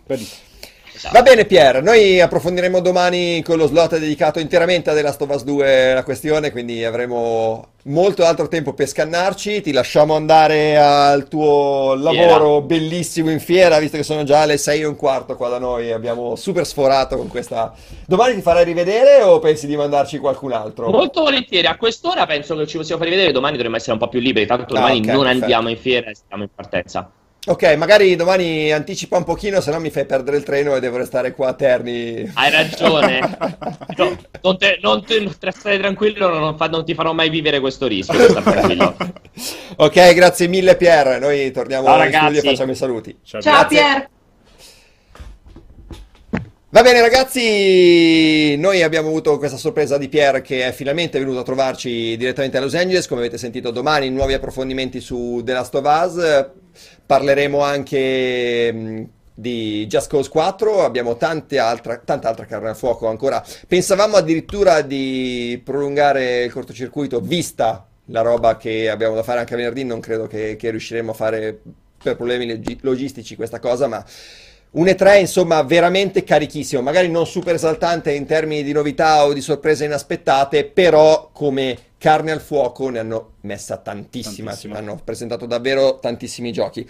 Vi ringrazio ancora una volta per essere stati con noi in questo lungo pomeriggio, vi ricordo domani mandateci come al solito le vostre domande audio subito al numero che vedete in sovraimpressione se arriva, se no registratevi al nostro canale di Twitch, abbonatevi per avere la sicurezza di ricevere la notifica di quando siamo live. Io, Ema e Joe vi salutiamo e ci vediamo domani come al solito dalle 4 alle 6 con una presentazione spettacolare se riusciamo, se no con le solite news. Ciao a tutti, buona serata. Ciao, alla prossima. Ciao.